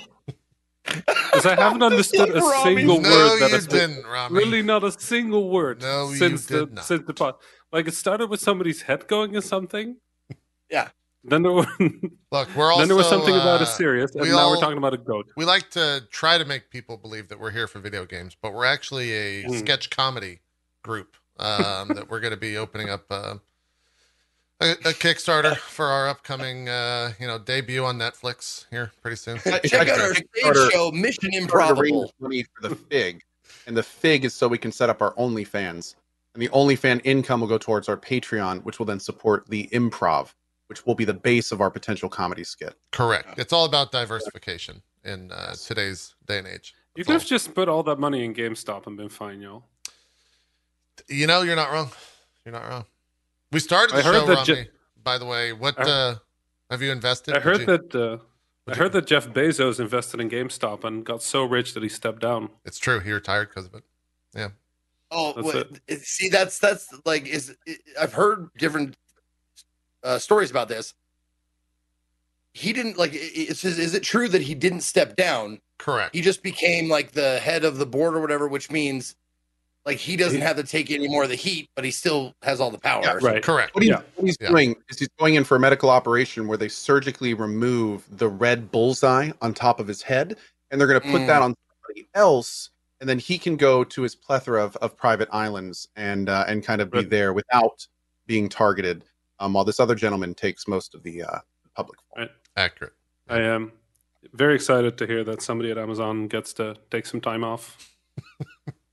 Yeah. You know, Oh, Yeah. nice one. he hasn't made enough money, so Yeah. he's got We're all a little worried Anyway. about him, but Yeah. he'll pull through. Did I hear right that he's he's pursuing a career or uh, uh, like pursuing uh, philanthropy? Is that the is that correct or is that just a I know. So the only story I know of Oh. Jeff Bezos is that a friend of mine was once invited to show a thing that they worked on at a Jeff Bezos party, and apparently they got an access card that allowed them in an hour ahead of the thing they wanted to show, and they had to be out five minutes after, and that was it. Um, they also got paid like a ridiculous amount of money to show the thing, Hmm. but uh, apparently that that's entertainment. Is they bring interesting inventions and things over, and then the inventor doesn't get to stay. That'd Okay. be weird. all right. Normal I like people the in that building. parties that require like a unique access card. like Right. that's pretty great. And you get it in a small wooden box. We're talking about Hitman, mahogany. right? This is the Hitman. Probably. I know, it, it's it would be old. such a good Hitman Uh, level. Oh man. Yeah. Sounds Uh, like isn't that that's like uh, um if I heard it right, that's like Edison's playbook, right? He'd take Right. like yeah, he'd take like he'd get also the card? smartest minds and, and just claim all the shit for his own. Oh, that makes sense, I guess. Would also video make a good Hitman level. yes, we need historical Hitman. That seems he's going to be a Oh. time traveling. You know what? I genuinely that. thought Assassin's Creed was going to be that. Yeah, Back in the days, early on, that was what Assassin's Creed was. It was that's Hitman true. In the past, but also hack and slash every now and then. And then The Witcher Three came out. Yeah, it's very true. That's very true. Co. Now we have the final level of Hitman. Yes. Which we go read uh, Co and and uh, Rami's Twitter for that one. Uh, they had a dialogue about it. I don't want to spoil it here. You, uh, That's why I bring that up. Are you are you at, like going back to what you originally brought up, JP? Are you at all like you're not invested in any of that the What- stonks? What did I The bring up? stonks, are you, Rami? Oh, oh yeah. oh no, yeah. no, I'm, I'm I'm not. I um I uh, I think GameStop is also a, a U.S. like stock, which from the Netherlands is just a little more annoying to deal with. I I am very fine with my money growing the normal money way. Hopefully, um, You can grow then- money. Yeah, yeah. You put it in your you put it in your garden and you water it. Jesus, you got free health Um, care. you could just grow money over there. Only in yeah. Holland. Yeah, Dutch money. Oh, Yeah, my and God. um, I uh, I've been. Uh, Nightmare. this just this is just reminding me You of Fucking really socialist. this is reminding like me of Bezos would allow money trees to grow in the United States? No, No. I don't. Hell no. Yeah. You would patent them. Yeah. No, um, the um, this reminds me of remember that whole thing with that I forgot what it was called, but it was this different Twitter for sort of like uh, right wing something stuff. I don't remember what it was called.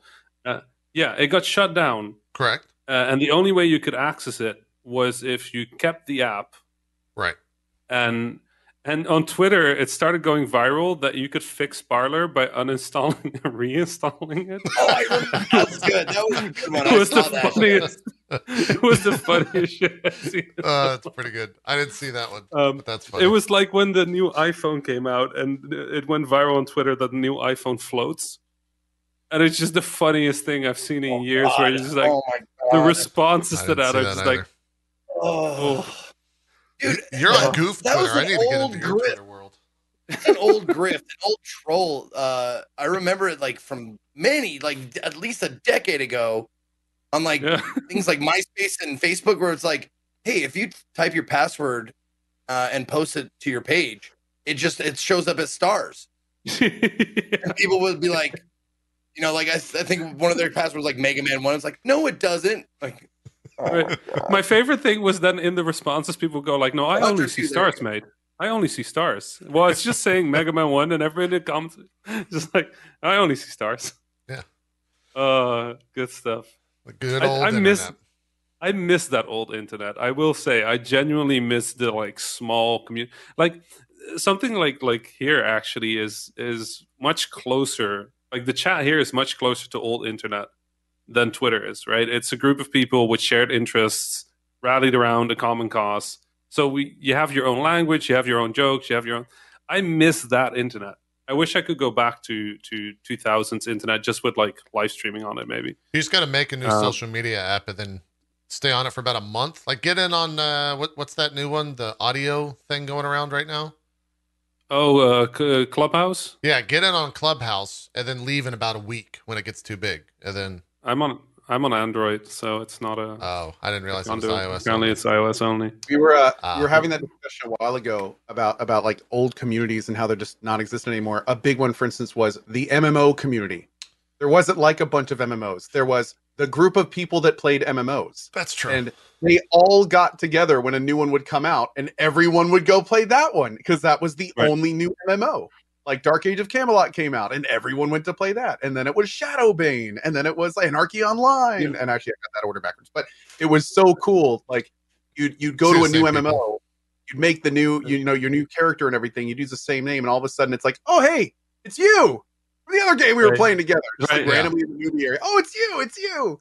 Oh man, dude, those were the days. Yeah. It was always it was always very specific as well. Like my my handle actually. This is an embarrassing story. Uh oh. My my Twitter handle THA. It's not it's not a funny way of saying the. Right, I'm not trying to say the, but just like that because the was taken. Back in the IRC days, I was like 14, 13, something like that. Yeah. And I had a Symbian phone. Symbian was an operating system for phones. Like uh, the cool Nokia's had it. Um, but I couldn't I couldn't buy the games. I didn't have a credit card. So I went on IRC and I found a group that would crack mobile games. Right? So I could play mobile games and I learned to crack mobile games and that group embarrassingly called itself the Hackers Association. nice. And Did you hack the clan tag was THA. of course. so I started as uh, bracket THA bracket Rami. That was my that was my handle, and then I went to I think StarCraft BattleNet, and I couldn't use the bracket, so it became THA underscore Rami. Hmm. And I just never moved away from that because that's what I was known as. And then I became an internet person with that people follow, and now they're like, "Oh yeah, that like you're just saying trying to say the in a cool way," and I'm like, Yeah. yes, that'll be it." Um, but yeah, that was that's where my handle comes from. Still Yeah. carry it. I still carry IRC with me. I don't have a funny story, but my It Me JP comes from IRC as well. So I'd was- like to make two comments. One, that that is a fascinating story, Rami. I like that. Second of all, you have just taken a significant head, hit to your street cred. it's I true. thought I thought you were I thought you were the Rami. So Yeah. that's Right. kind of unfortunate that you are not the Rami. yeah, your your Nope. woke Rami. meter is falling. Uh, the yeah, stocks just are dropping. drop. Yeah. But t- I to be imagine, fair, like- I'll- WWE style entrances and stuff. You know. Right. I, I mean, the good news is I'll just hack. I'll just hack the show and remove that part of the show so nobody knows. Right. That's true. We'll have to. Yeah. I am certainly glad that I dropped my old screen name Oh because no! I would hate to try and build a career on Poop Base 79 Yeah. because 69 was taken. Nine, You man. could try. 69 was taken, man.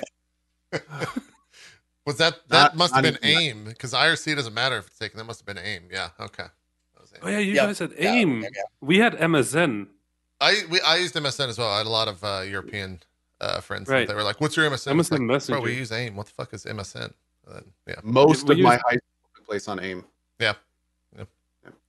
It was True. MSN Messenger and IRC for me. That was the oh, and ICQ. I Yep. only remember the first three numbers of my ICQ number. I don't remember mine. Two one seven, and then other stuff. I got in early. I remember I had like a short ICQ number, and that was like my. I would go to LAN parties and be like, "What's your ICQ, dude?" And then they'd Right. tell me, "But oh, mine's shorter by like two digits." And we don't fucking care, you idiot. Like, what are you doing? Is that when you and that's when you shoot him the flex? No, that's when I put my hood up and walked away and with a little bit of swag, and then booted up Quake. Yeah, and that's yeah, that's how that went. Anyways, video the coolest games. person in the room. Hundred percent, hundred percent. Uh, cause you played the medium. How is Yes. is that the score as well? Like, how is the medium? I've I've heard okay things about this game. Where do you where do you sit with the medium? And also, am I am I free to show footage of it? Is it spoilery? Yeah, I mean you can. Okay, all fine. right. The medium is medium. That Ah, Wow. go. Okay. Nice. Ah, Good. uh, You got it. uh, You got it. Wait, let me. Can you do, can you do that one again? no. Okay. Too bad. I was preparing my laugh. Oh, what? sorry. Um, no, it's it. The thing is, is here's how I feel about the medium. I feel similarly to the medium as I do this game called Close to the Sun. I don't know if you guys ever heard of that game. It was uh, an interesting kind of first-person adventure game, and and the thing about these games is you can kind of get connected to them. They are relatively interesting, but the thing is, is there's this type of game that makes you want it to go a particular way or you come up with these ideas in your head where it's like man i like where this is going because i think this is happening. And then firewatch is a good example for me too. Um, and then it's like you're taking this journey and you enjoy the journey but then when you get to the destination you're just like oh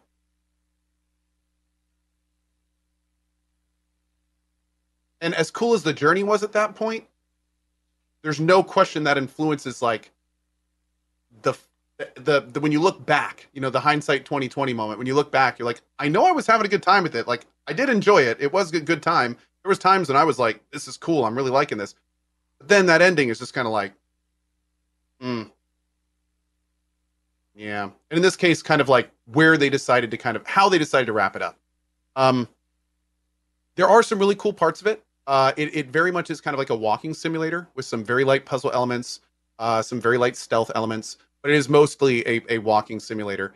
Um, there are there there's some cool things it does with the camera. There are some interesting things that it does with the the narrative and the story. Um, and like I said, there were times when I was kind of like, man, I'm I'm looking forward to seeing where they're taking me on this. Uh, but then again, I as I got closer and closer to the end, and I started to see the writing on the wall, um, and especially when kind of the very last stuff happened, it it became muddy.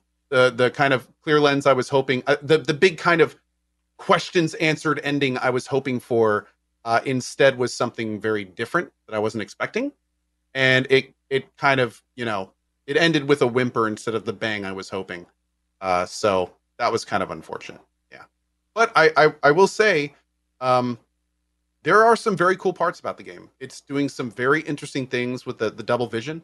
Like there's Yeah, parts of the game find where that. Was that early, late, all throughout the game? it happens all throughout the game, but it, it is sporadic. okay. So there's some parts of the game just for those that haven't seen it where basically the the character is a is a medium. She's a certain type of medium where she can kind of see into the spiritual world, but she's in the real world as she does it.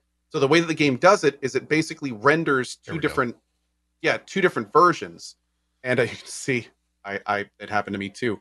Um it renders two different versions where um the the even the camera will switch around like you just saw where you can kind of like see the two different worlds at once it's a very cool concept um, there were definitely times when i would miss things because i'd be like focused on one and then kind of like trying to figure out which one the game wants me to look at because it would like switch camera angles on one and not the other and Hmm. uh, and like that. But it was a cool effect. I mean i gotta admit it was very creative and uh, and and later on especially it, it does some some fun stuff uh, where like where you have to exist in both worlds at once and solve puzzles in parallel.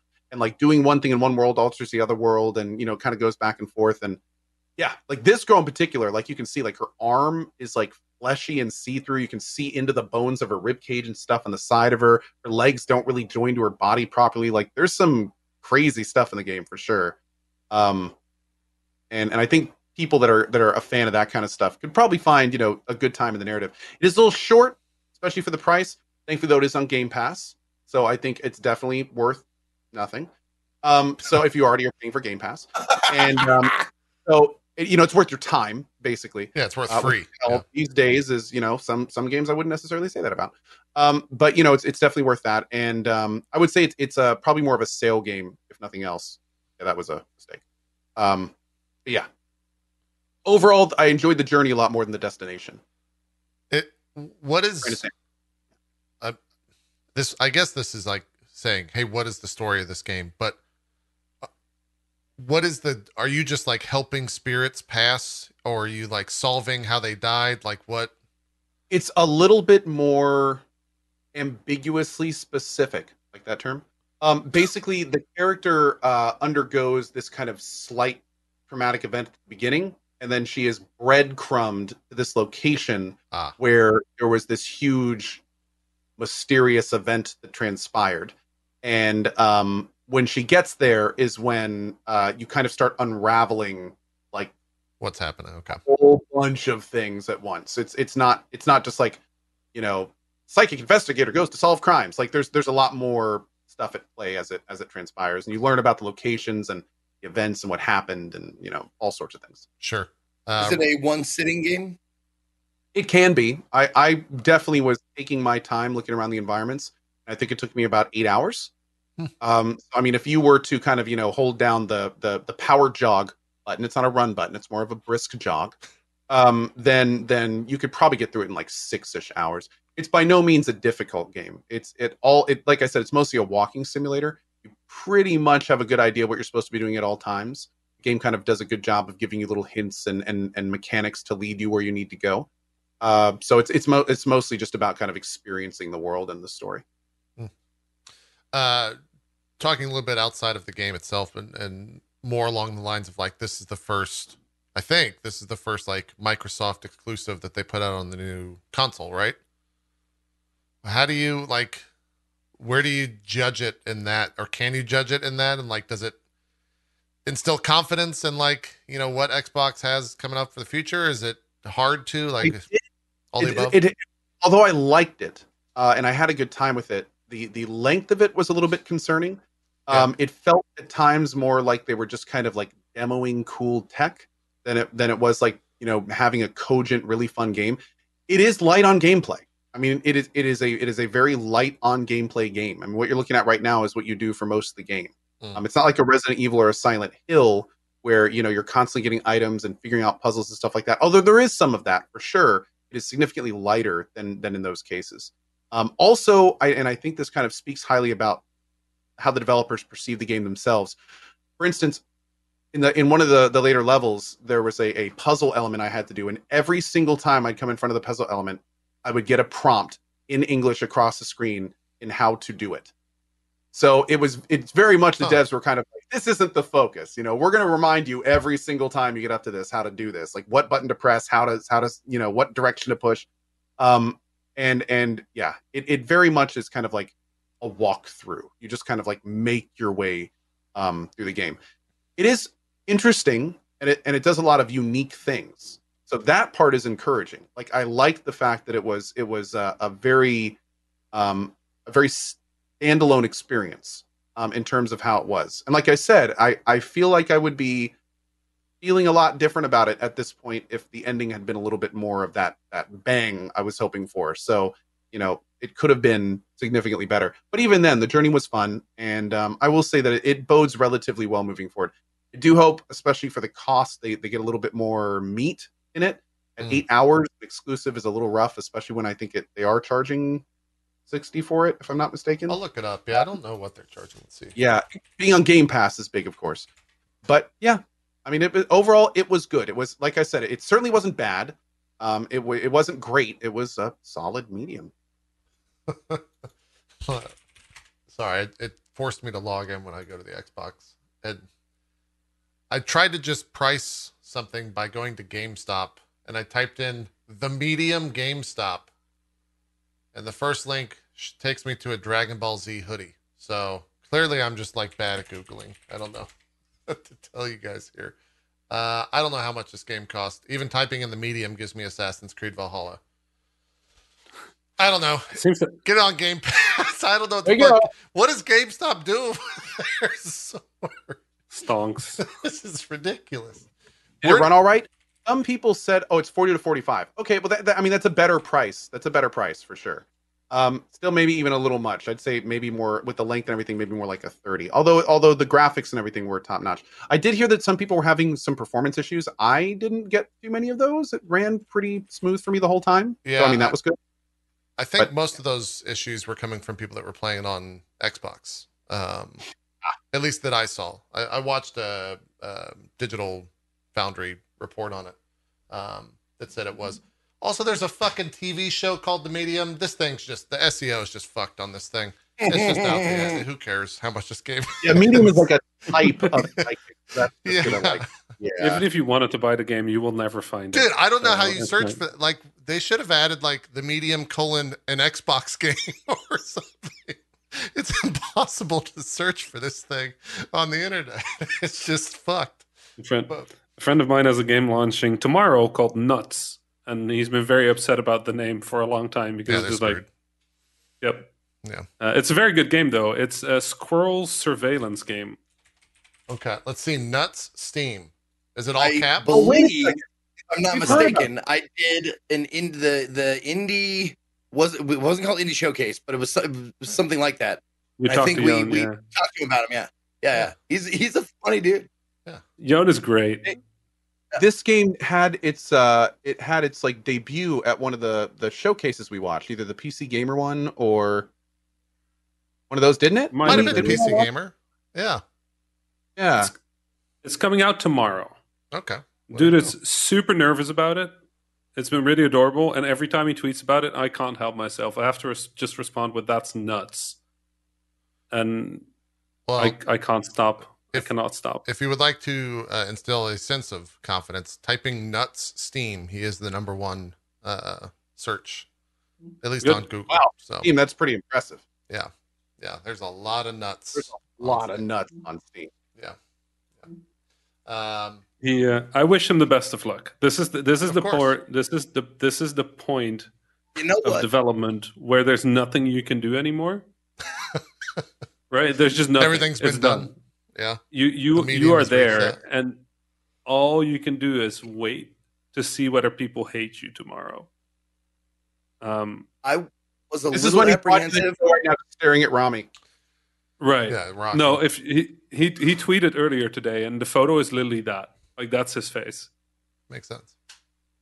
I get. No, the Uh, day one patch. The day one patch you made a week ago. If everything's okay, your day one patch is in by now. You don't day one patch on day one. That's not how that's not how that works at all.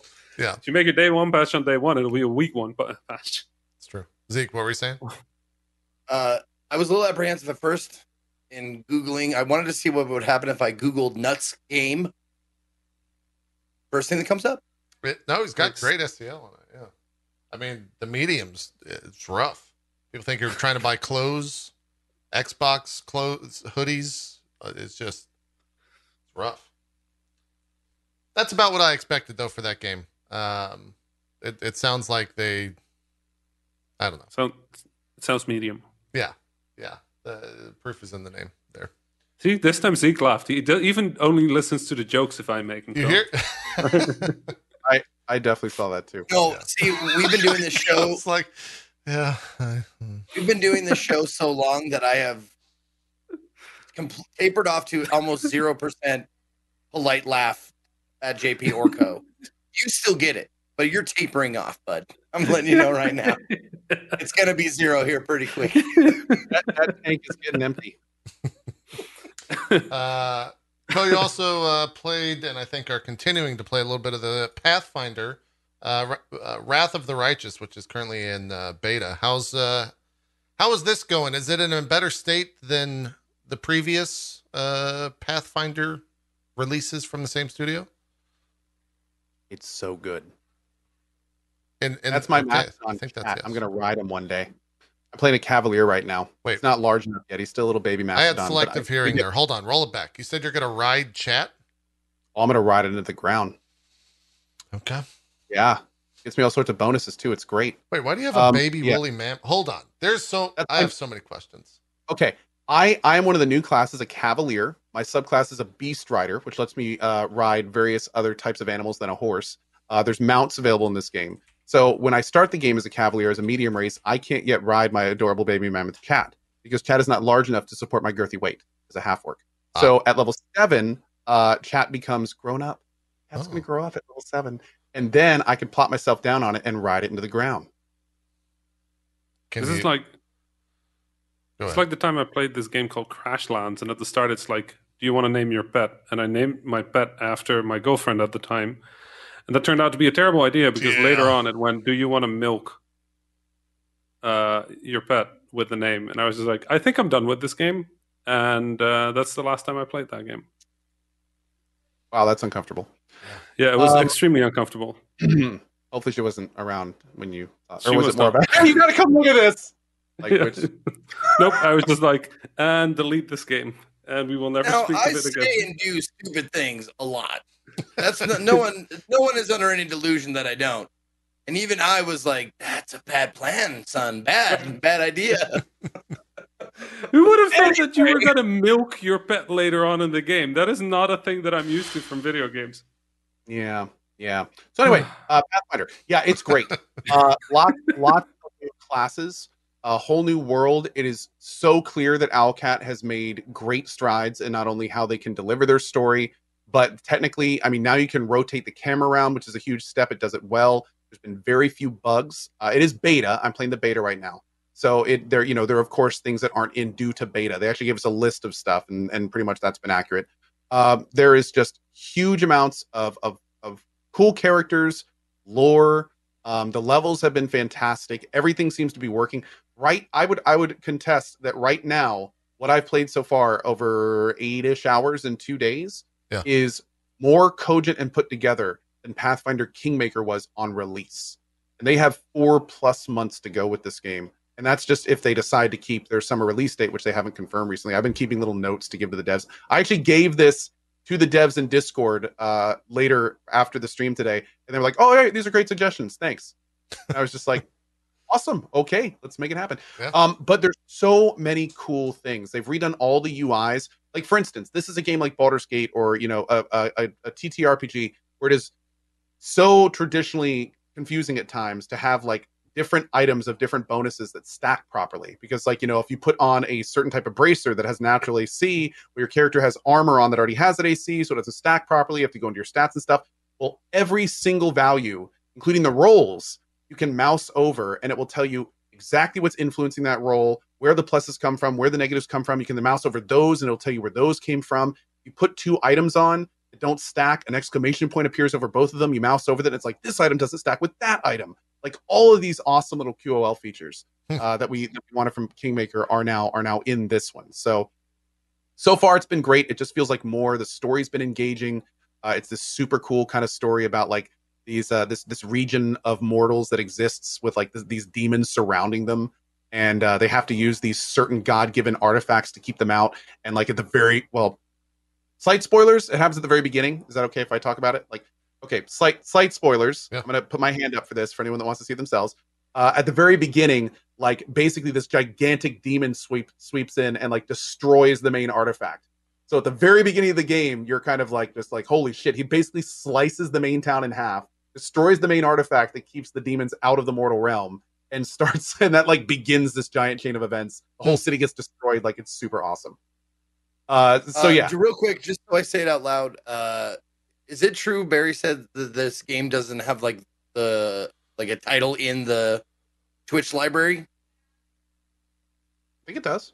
Uh, Okay. uh, I don't. Because the box art like doesn't show up or Well, something. I mean, I don't think it, It, I don't think that's box art. No, It's definitely got the game title. Yeah, It- it's It in has- beta, okay. so okay, yeah, yeah, it's exactly it's beta. So that that's relatively relatively normal. Um, All right, but yeah, Barry, every, you- um, everything in this game so far has just been like Kingmaker and more. And what's even cooler is I have not even gotten to the part that is supposedly really making this game stand out. So basically, in Pathfinder Kingmaker, the entire like Gwent of that game, the big mini game in that one was kingdom management, where you built up cities all over the world and you could build buildings and things of that nature. Well, in this one, there is this new thing called a mythic path. And mythic paths are something that unlock based on your choices and what you do throughout the game, like angel, devil, archon, lich, things like that. And basically, it is choosing your ultimate ability and how you lead and dictate an army. Hmm. And then that game plays out based on a Kickstarter goal that was reached, like old school Heroes of Might and Magic. So there is like this whole army leading plugin thing that I haven't gotten to yet that I'm super excited to check out. And the game itself, I mean, the game itself has its own legs to stand on. Like this would already be an awesome game without any of that. But if that stuff turns out to be cool and intuitive and interesting, like this game is way ahead uh, in terms of just like sheer quality. Uh, it is it is very clear from the beta that Owlcat has has is one of those companies that is like continually improving in how they do this stuff. And the fact that this is the state it's in four months before release is a very good sign. can you buy into the beta or what? What's the? I think it's a little more expensive than normal right now. I think uh, you can you can buy like a pack and then add in beta access or something like that. I'll, I'll need to get more details on that. Yeah. Um, I'm one of the I'm a significant backer from the Kickstarter, so I had like all of that stuff rolled into whatever mine was. So I'm not sure of exacts. Uh, it's hundred and fourteen dollars to get into beta right now. So it's it's not Still for steep. people that want to play Yeah. beta. Yeah, it's for people that want to like help. Devs, however, have a very active Discord, and they've made it very clear that like they're in that Discord paying attention. So this is a beta that is similar to the release of King Kingmaker, where it's like they're listening, they're taking notes, and you'll probably see patches over the next days and weeks that like a lot of the stuff from the Discord gets put in. So they're a very community oriented uh, team, and yeah, very excited about this one for sure. That's cool. Yeah, I, I remember when that first one came out, all the uh, issues that that uh, you brought to the show and, and talked about, and it seems like they have uh, changed internally, kind of how that stuff uh, is being worked on now uh, from a game development side of things. So it's it's cool to see that change a year or so after the fact. Real Maybe quick to answer this. Somebody said, Would you suggest beta? Is it worth playing? I never suggest beta for people that ask, Is the game worth it? because a beta is never something that you would establish worth worth with. If you are interested in this game, you want to help with the development, and you are already planning on, you know, sinking money into it, then absolutely it's like Baldur's Gate 3. Like if you know what you're getting into, do it. But is it a is it is this a is it worth it situation? Absolutely not. It is not worth it. It is not the whole game. It's only the first three chapters. It's buggy. There's tons of stuff that don't work properly. Um, it's beta. It's an actual beta, and not just you know like a marketing term that a lot of companies like Thank to use. God. it is a real beta. Um, so on that note, uh, only get into it if you know exactly what you're getting into, and if you don't, if you're even if you're asking that question, you most likely want to wait until release, which is again only like uh, arguably potentially four months away. Yeah, cool. Someone in my chat said that one of the the I don't want to say hurdles, but self-imposed hurdle that they've put on themselves is they're trying to include like everything from Pathfinder, like from the tabletop. It, do you know if that's can you speak to that at all? All I know is is there there's tons of stuff in this game, dude. I mean, one of the features I suggested to them was a search bar for the feats. I mean, just just let that sink in. Like, there's Sure. so many different feats uh, in this game that it's like it, it, it is it is huge. Like this right here is the rest screen where you can like brew potions and and do scrolls. You have a night watch to set up. There's a corruption thing you have to manage. There's uh um you know just tons and tons of different things like little mechanics that are kind of built on top of other mechanics. Um, Owlcat did a pretty good job of managing this in Kingmaker, and even though they definitely missed a lot of stuff in um that they wanted to get in in Kingmaker, they have that foundation to work off. So I don't think I w- I wouldn't say they've bitten off too much more than they can chew because a lot of the work was already done. Um, they're they're using the same Pathfinder system from Kingmaker, and I feel like that was probably the the brunt of it. Uh, granted, there were a lot more classes than I thought would be in this game. Like there's there's a, a good amount of new ones. and Then all of those have like five subclasses. The subclass selection can completely change how uh, a character plays. So yeah, it's wild. It's there's there's a huge amount in this game. Yeah, sounds like it. Uh, we'll definitely circle back on it in the uh, the coming, I guess, months uh, when it finally ships. And you're saying four is is what they're Warning to streamers: There is there. no voice acting right now. it is a very it's a very say no text- more. this this is my my salt water that I've been gargling over the last couple days. Uh, I've got throat lozenges too. Um, they basically there's times when it's just like an hour straight of of co-reads at. Um, granted, it's very well written, and I mean it's it's it's, it's a lot of it's really good dialogue and stuff, but it is a lot of reading. Yeah. Yeah. Yeah. It's not going to be that way though. They said it was going to be similar to Pathfinder Kingmaker, where the, the main story backbone will be voice acted. Cool. You know what? You just gave me an idea. Uh, next time I find a game that I, I really want to play, like a la Disco Elysium, that I just can't muddle through on stream because of the dense, dense dialogue reading it. I'm thinking maybe some sort of reward system. I may- like I don't know, like a Steam game or something like that. But getting someone, a volunteer or several from chat to read for Yep. me. I, I funny enough, Zeke, I have actually talked to somebody about hiring them as a voice actor, and I was going to broadcast my stream to them over Discord, and they were going to do all of the reading. Ooh. Uh, are they then I- are they then I- union or are they not a union? Yeah. They were union, which is why when I heard the price, um, Yeah. Mhm. I said, you know what? I'm going to table that for now. right. Uh, yeah, I don't yeah, know yeah, I yeah. want to I'll read my own damn words. A day. Um, Well, but There's, no, it, there's also a maximum to how long they really can read. cool idea, but it's it's yeah that even that is a huge amount. Thankfully, with Disco Elysium, full voice acting later this year. Yeah. It would, But it would have to be something that they'd be willing to do voluntarily, like for free, like community theater. Like I am no stranger to not getting paid for doing artistic shit. I did it for 25 years of my life. Like that's fine. I enjoyed the shit out of it. So it'd have to be something you already are going to enjoy. So uh, I want to do this at some point, but just bear that in mind. Like I, I'll give you something, but it's not going to be what Hey, you're go. worth. Oh, I found somebody who can read your uh, your games for you. Yeah, it's, He's he's he's it's there. over there. Yeah. Oh, Yeah. hey Zeke, want to make a few bucks? Yep. He'll do it for free. Uh, We'll talk. No, he just said he'll do it for free. We've got him on tape. Oh, great, perfect. Oh, back. even better. Awesome. Yeah. I'll eat some chicken, Oh, throw him a few bones, and I'm Oh, done. not So- now. I won't do it for. Oh, no, no, no, no. There you go. Darn. I'm a now I'm, solid I'm uh, hour, a solid eight. Right. Voice acting is expensive, yo. Like people Hell always yeah. go like, "Well, why don't you just voice act the game?" I'm like, "Have you checked the rates for like an hour of voice reading?" That's when you get v- bad vo- VO. Like if you want good VO, you also need a director, you need a writer, you need to like massage the script a little bit to sound a bit better in the spoken spoken word, and they need different people to be at the same. Like holy crap, There's a lot going on there. Yeah. she gets Yeah. expensive. also, Also, I would anytime you do imagine. acting, voice acting, it's union stuff, so you have to be paid a certain amount. Like Right. I had to sign up to join like temporary guilds when I did this stuff for Right. Cyberpunk. Um, they wouldn't. I, I was like, I'll just do it for free. They were like, No, you won't. Nope, nope, because you will actually You you will will not do actually that. Prohibit them from working with all of their other voice actors. Yep. If you do it for free, they can no longer use anybody else, which is if you've ever been like on a on a set for a commercial or anything like that and like noticed something like this is something i i i uh noticed someone like picked up something and and like put it somewhere else and the director was like went over to him like you can't do that Yep. Like what? I just moved like if i moved it like five feet like nope. That is somebody else's job. It's a union job which means you don't get to fucking touch it.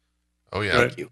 Work, working at MLG for as long as I did, uh, and working at uh, convention or, or going to MLG events that were at convention centers, there were a lot of yelling arguments about that exact thing that you just said between like the head of MLG and the head of the union, uh, because like someone moved a box. right Mhm.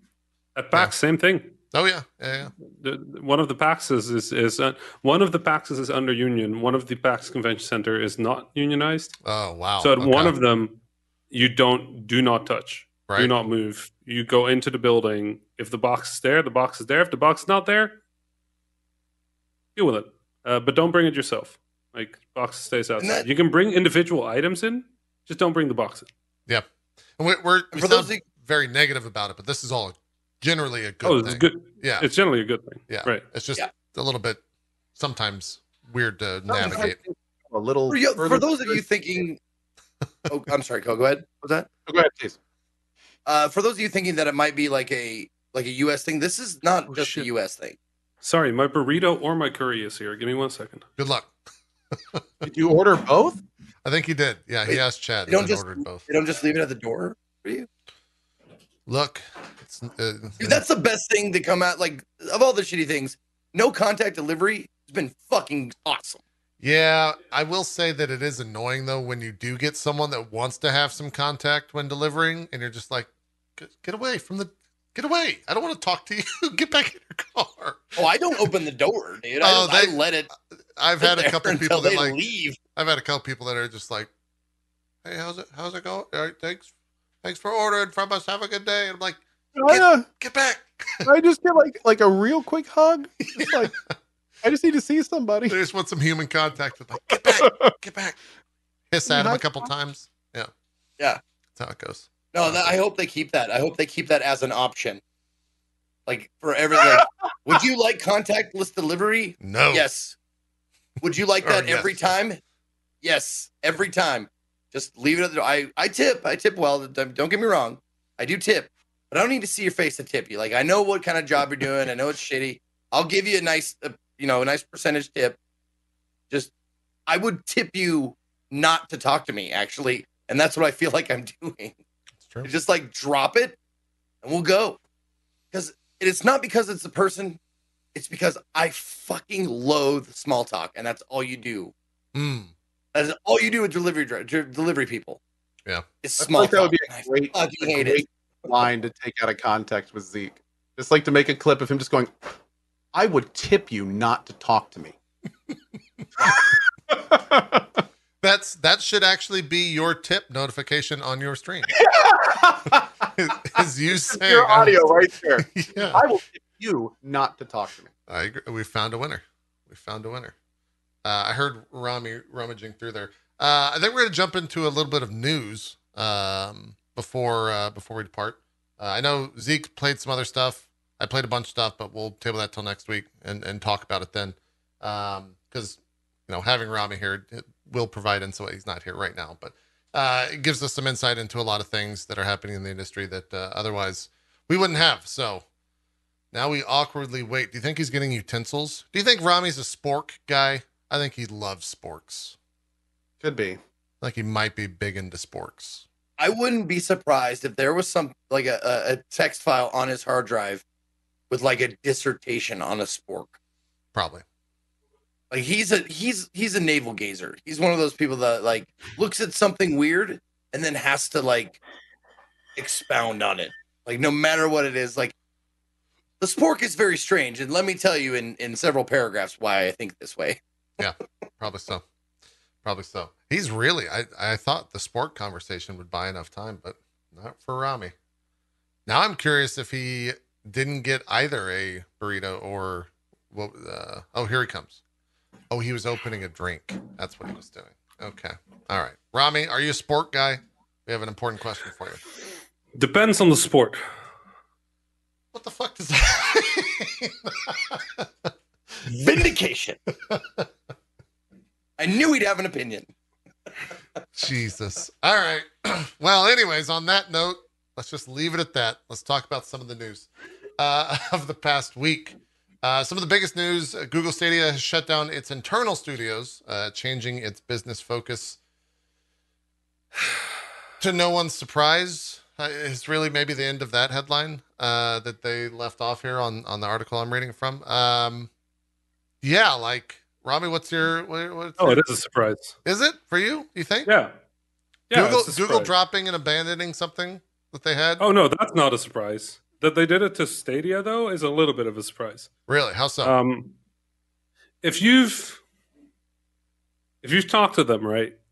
I'm sure I'm wading into like NDA esque territory here. sure. But if you talk to them, they threw a tremendous amount of resources at doing this, and they've built up quite a bunch of goodwill in the industry over the way they've been funding things, over the way they've been running things, over the way they've put people in power that had real potential.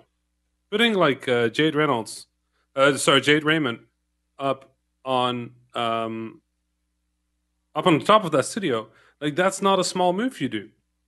And even though I'm used to Google dropping stuff, I kind of believe that they had put people in charge that would be able to convince between Phil, between Jade, that they would have um, that those people would be given enough overweight to at least hold back Google corporate for two or three years. Hmm. Right? That they would at least have enough time to prove once that they could make a video game. Because, like, I'll be honest, Jade is uh, Jade is a gem, right? She's incredibly good at what she does. She walks that line between business and creative incredibly well. Um, I would not think Jade would take this job if she did not genuinely believe she was going to get the chance to make it. And the fact that that commitment was walked back on, I mean, I, I expected them to shut it after the first game, for sure, right? Like that, that was like a 90% certainty. But to shut it before they even got a chance to show anything, that that honesty is a is a little surprising to me. Like it gives it shows that their third party deals are probably going better, but it sounds like they're just moving it to business. Right? Right. They're moving it as a support platform for Sony or Microsoft or anybody who wants to offer games. Um, Yeah, cheaper to get someone else to make the games and less overhead in that sense, less mean, risk. Amazon figured out that lesson. Google found out that lesson. It turns out game development is not an easy thing to do. And if you want to maximize your profits for shareholders, the best way to make video games is to not make video games. Um, to sell video games But that what- other people have made. right which is why it's honestly every time people are like this studio is like uh, greedy or something i'm like y'all don't understand. If these people were greedy this industry wouldn't exist. Like this is the this betting on a video game with money is probably the dumbest bet you can make in your life. Because it's like three years of throwing money at it and then somebody on a stage says like y'all have mobile phones right? And then your game is tanked. And that's it that's it. Then you're done. Like there goes your millions and millions of dollars. Yeah. um but yeah that they killed it before anything. Yeah that honestly i was a, i was not disappointed but definitely surprised. Like i i couldn't i could not be disappointed in google at this point. Like they're at the bottom of the i i can't be more disappointed than this in anything. Hmm. uh, i think they sorry i think they messed up stadia every step of the way consistently from launch while the tech is good it works well but god i mean amazon killing their game stuff now that was not surprising Right? Yeah. That's Um, the other Speaking of news. the article that came out recently. Which one? Right. Oh, Jason Schreier basically ripped into Amazon game uh games studio Games, and yeah. Basically talked about how like when they when the guy was hired, he, he hadn't even made a game before and he was just buddies and, kind of just they had no idea what they were doing. Like it's it, it's uh Well, yeah. It's a it's amazon article. lifer right was the word they used he was an amazon lifer Yeah. Jeez. Yeah. I, I have a not read that article yet. I need to uh It is relatively new. Would Okay. definitely recommend checking that Oh. after. yeah. can you imagine being an amazon lifer Probably pays well. I, I I would imagine having a swimming pool of hundred dollar bills. Um, but the thing the thing that's interesting about uh about this this Stadia thing is you know they they of course to do something like Stadia in the first place is shows a certain amount of aloofness or or just unbridled um you know bullishness in terms of we can make this work when so many companies have failed right. um you know and there's a certain amount of that anyway but then you have to have this understanding at this point that they realize the kind of meme level that stadia has reached in its current state the track the amount of traction that it's lost So they would have to understand. And this this is the one thing that makes me kind of wonder about something Rami just or Rami just said, where where it's it's like we have to assume their third party deals are going better. But in a situation like that, it's just kind of like you know you know they understand where Stadia is, and you also know right now what the public perception is going to be if we shut down the only first party studio we had for this platform. Like the the amount of of public faith in something like this, the amount of public faith third party developers would have in something like, like this is this is a huge blow. I mean, this happened, and what did everyone say? Not, oh look, we're not going to get a Stadia game. Everybody, well, Stadia's dying. right. Yeah. Step one, like I mean- here we go. This is the death throes. This is this is us watching the collapse of Stadia as a whole. They had to have known that. So by going in and and you know with the with the perspective of them understanding that, this was a big move. Oh yeah, I will say, I immediately emailed them with being like, "Hey, you need third party games? If you pay me, I'll I'll make some third party games." Um, I mean, they'll probably be out of business in like two years, so I might as well take their money, right? Yeah. I mean, it, they do have kind of like the, it is Google, right? Literally. One If of the anybody from if anybody from Google was listening, just ignore what I just said. Just ignore what I said and keep reading that email I sent. Uh, yeah. What? Oh yeah. Oh, Go- sorry. Go ahead. No, no, no. By all means. Well, I was going to say somebody in chat said, and, and this is a good point. Stadia tech problem is systematic to what the issue is with infrastructure all over the world for connectivity and system centers. It can't be fixed right now. That's what everyone said when Stadia came out. That's been one of the reasons all these other companies have failed. Like that's why that's one of the main reasons everyone was like, Google, this isn't going to work. It doesn't matter how much you want it to work. It doesn't matter how much money you you you throw at it.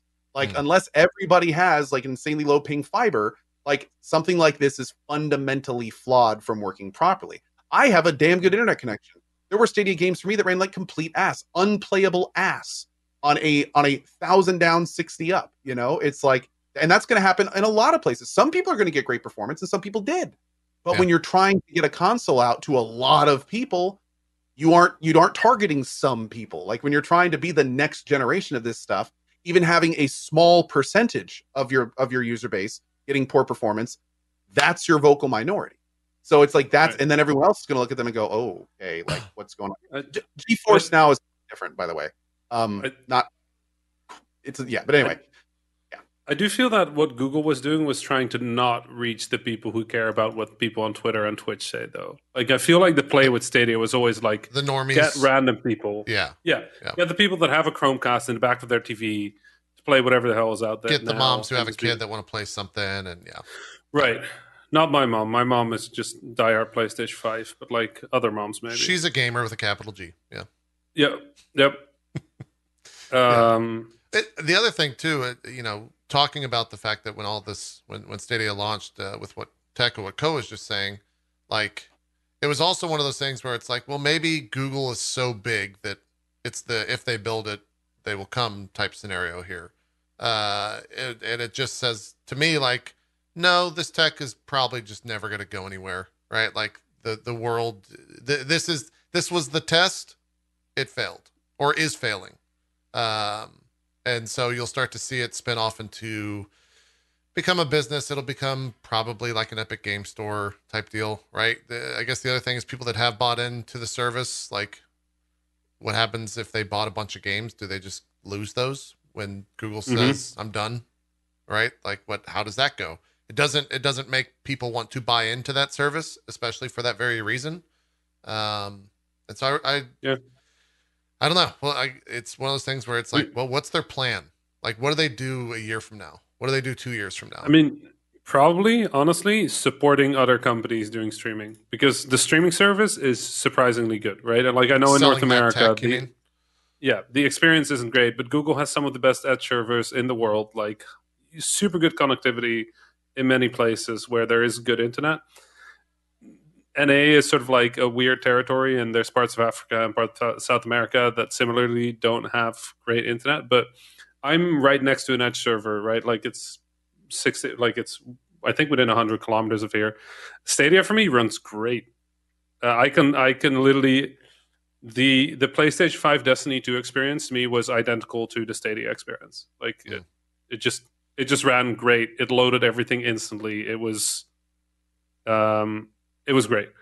Uh, the thing is what what Google is messing up here has nothing to do with the tech.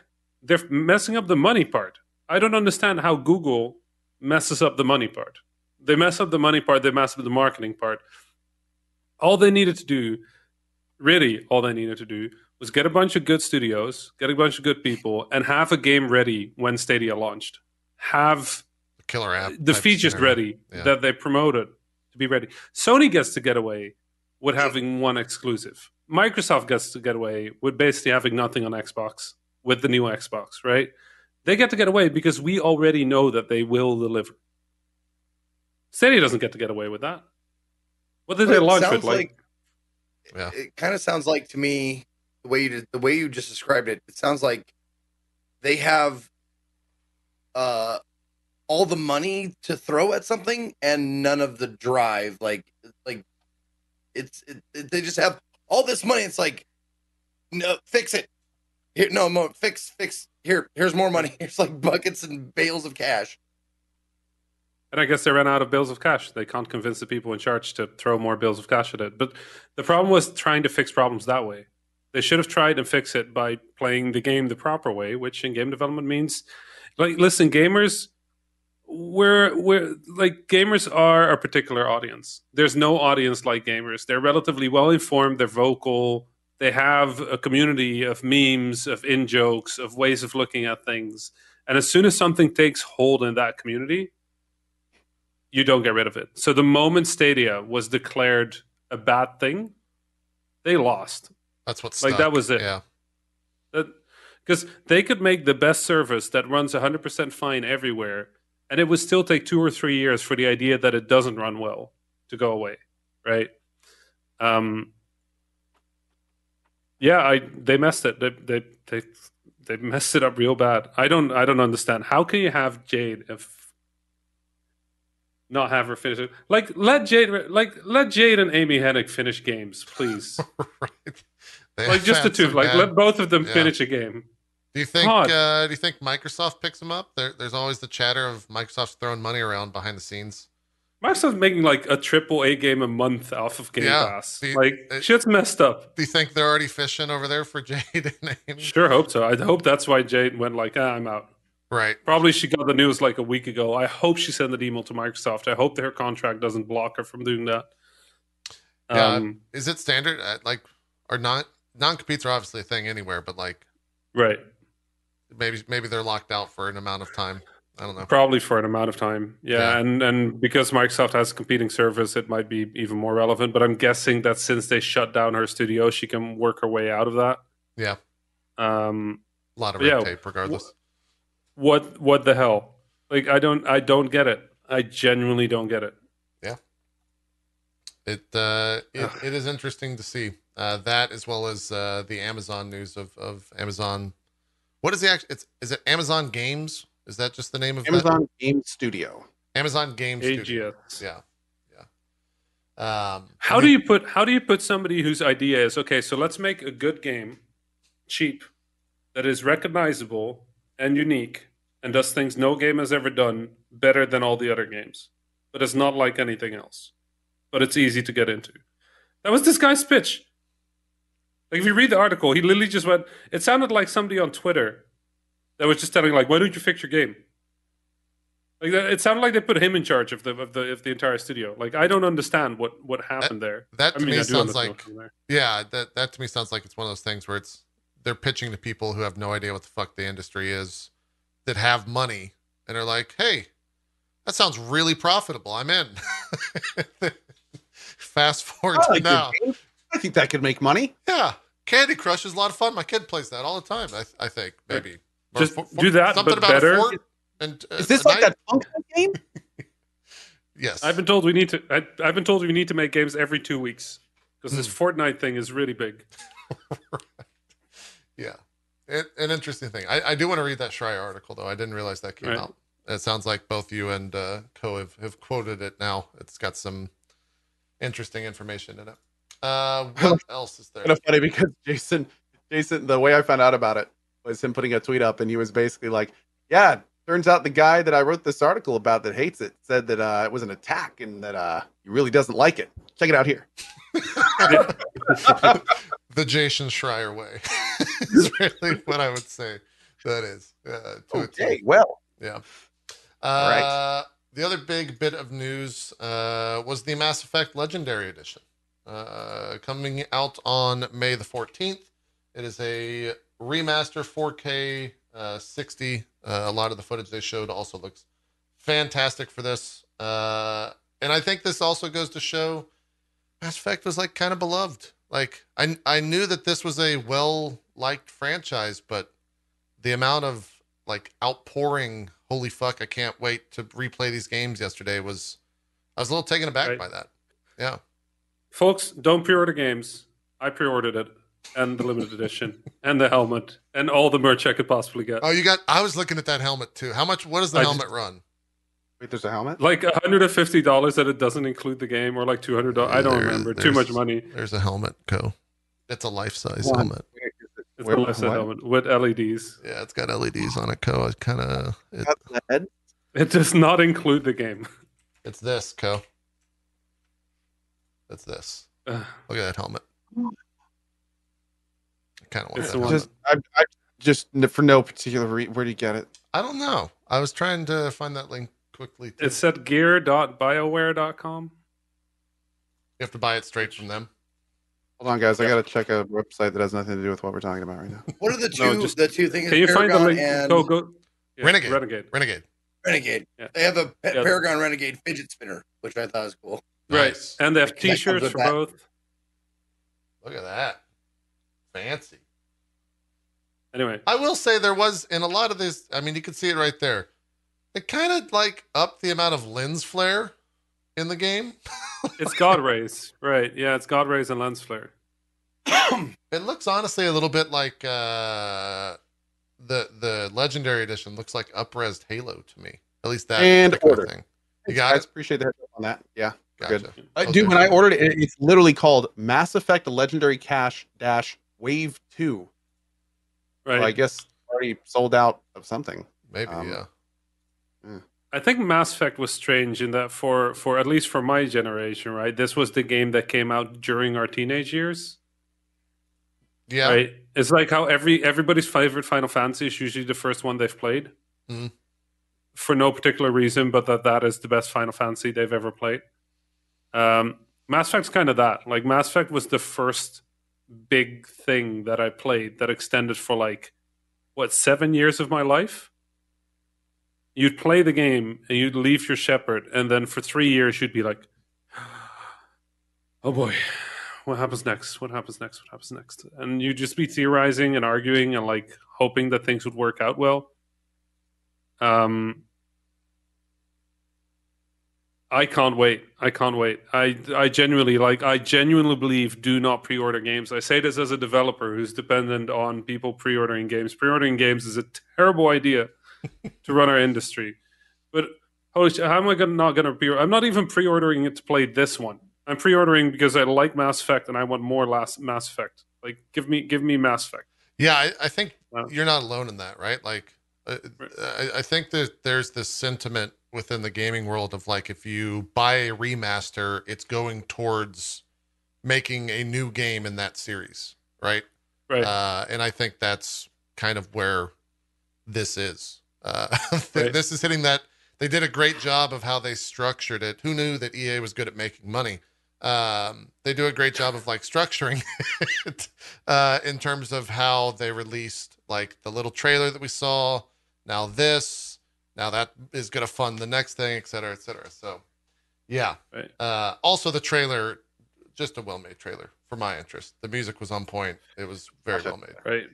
Yeah, it was good. I I cannot wait for that game. Uh, if my if my mom finishes Ghost of Tsushima close enough to the release of Mass Effect, I think I'm gonna suggest she plays those next. Yeah. Yeah. I mean, I hope they're I hope that they are made a bit more accessible maybe than they used to be. But they already did that interesting thing with like story mode, like narrative mode, action mode. Um So I feel like they were already God that game. I do. I did this right here was a low. I saw the Citadel and I was like, ah, I don't want to walk. I kind of do. Right. Like maybe it's gonna be a little bit better. But walking around the Citadel was a lot. Uh, these games. The Normandy. The the reveal of the Normandy in Mass Effect 2 is probably one of the best games moments ever. Probably is. Like a lot of good video games moments, but the reveal of the Normandy 2 is up there. Yeah. Um Did you know the music for that scene is played a little faster than it should be? Mm-mm. If you listen to the From version FPS, that plays like- in the game, Why does it play faster? Just cause. I think they cut the cuts. They made the cutscene a lot, a little shorter, and they couldn't recompose the music, so they just play the music a little faster. sped it up. That's what I've been. That's what I've been told. Yeah. If you listen to the version in the game and you compare it to the version on the uh, on the soundtrack, it just it's different. Makes Uh, sense. makes me very happy. It's like, how do we fix this? Can we play it twenty percent faster? It'll sound different. Ah, Well- nobody will know what the original was supposed to sound like. yeah, wouldn't it? Wouldn't you'd have to play it at a certain specific speed faster in order to sound like warped or out of key? Yeah, right. I'd imagine. So up until that point, they just went like, "Can we? Can we just play it a bit faster? It'll be fine." They figured it out. yeah. Uh, Zeke, do you have an affinity for Mass Effect at all? I played through it actually. The first time I played through it was on Twitch. Like, Yeah. I played through one, two, and three, and uh, I, I mean, I, I, I really liked it, but I'm, I'm nowhere near like uh, a lot of people are with this game. Like, the fan, fan status of this game is enormous. It's like I'm trying to, I'm trying to find a comparison of like Hey, games that like a game series that is as beloved but in a certain fashion like there's a, a deep emotional attachment like not just i love this game i love playing it but there's a there's an emotional attachment to mass effect that maybe like kotor Halo. would be like a good Halo's also like, yeah. like Halo, Halo, Final Fantasy. dragon age maybe yeah yeah. It's Yakuza. Yeah, that's not a bad. Yeah, I could see. Yakuza I think it's- fitting that. The the thing that happened is these were games that came out over a longer period of time that people had time to really become fans of, right? Where the characters started meaning more than just being a character because they were your character.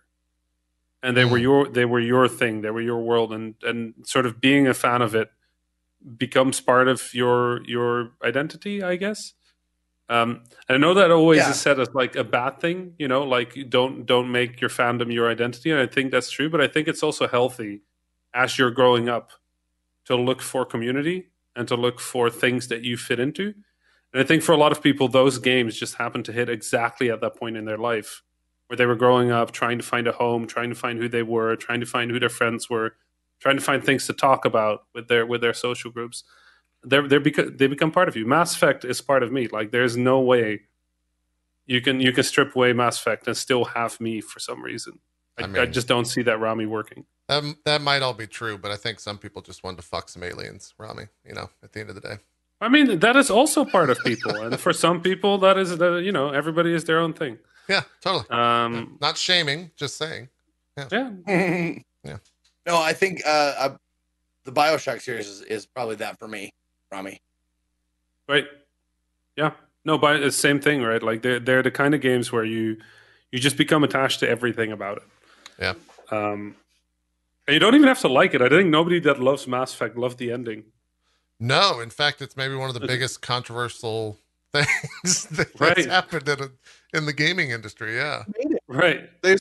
Redid it. yeah. Like it was it was that much of an issue. Granted, the Right. remade one is a lot better. Mm. Like It I. I played it later and and redid that and did all the different. It is a lot better. If you have not, if you were one of those original people that did the first like Mimi ending, the three B, the Pokemon ending, um, Right. definitely check it out again. Yeah, right. Yeah, yeah the extended Remember- cut was really good.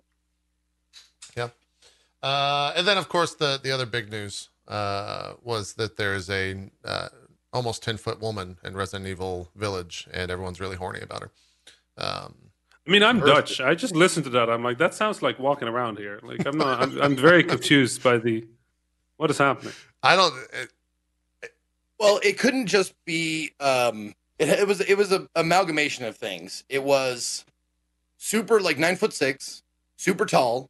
Yeah. Uh, had a like a like a vampire vampirish gothic look, but also giant jugs. Like, and I'm not being like like like trying to make a joke about that. Like all those things together, like were like a perfect storm of like It's perfect storm for horny meanness. Twitter. Yeah.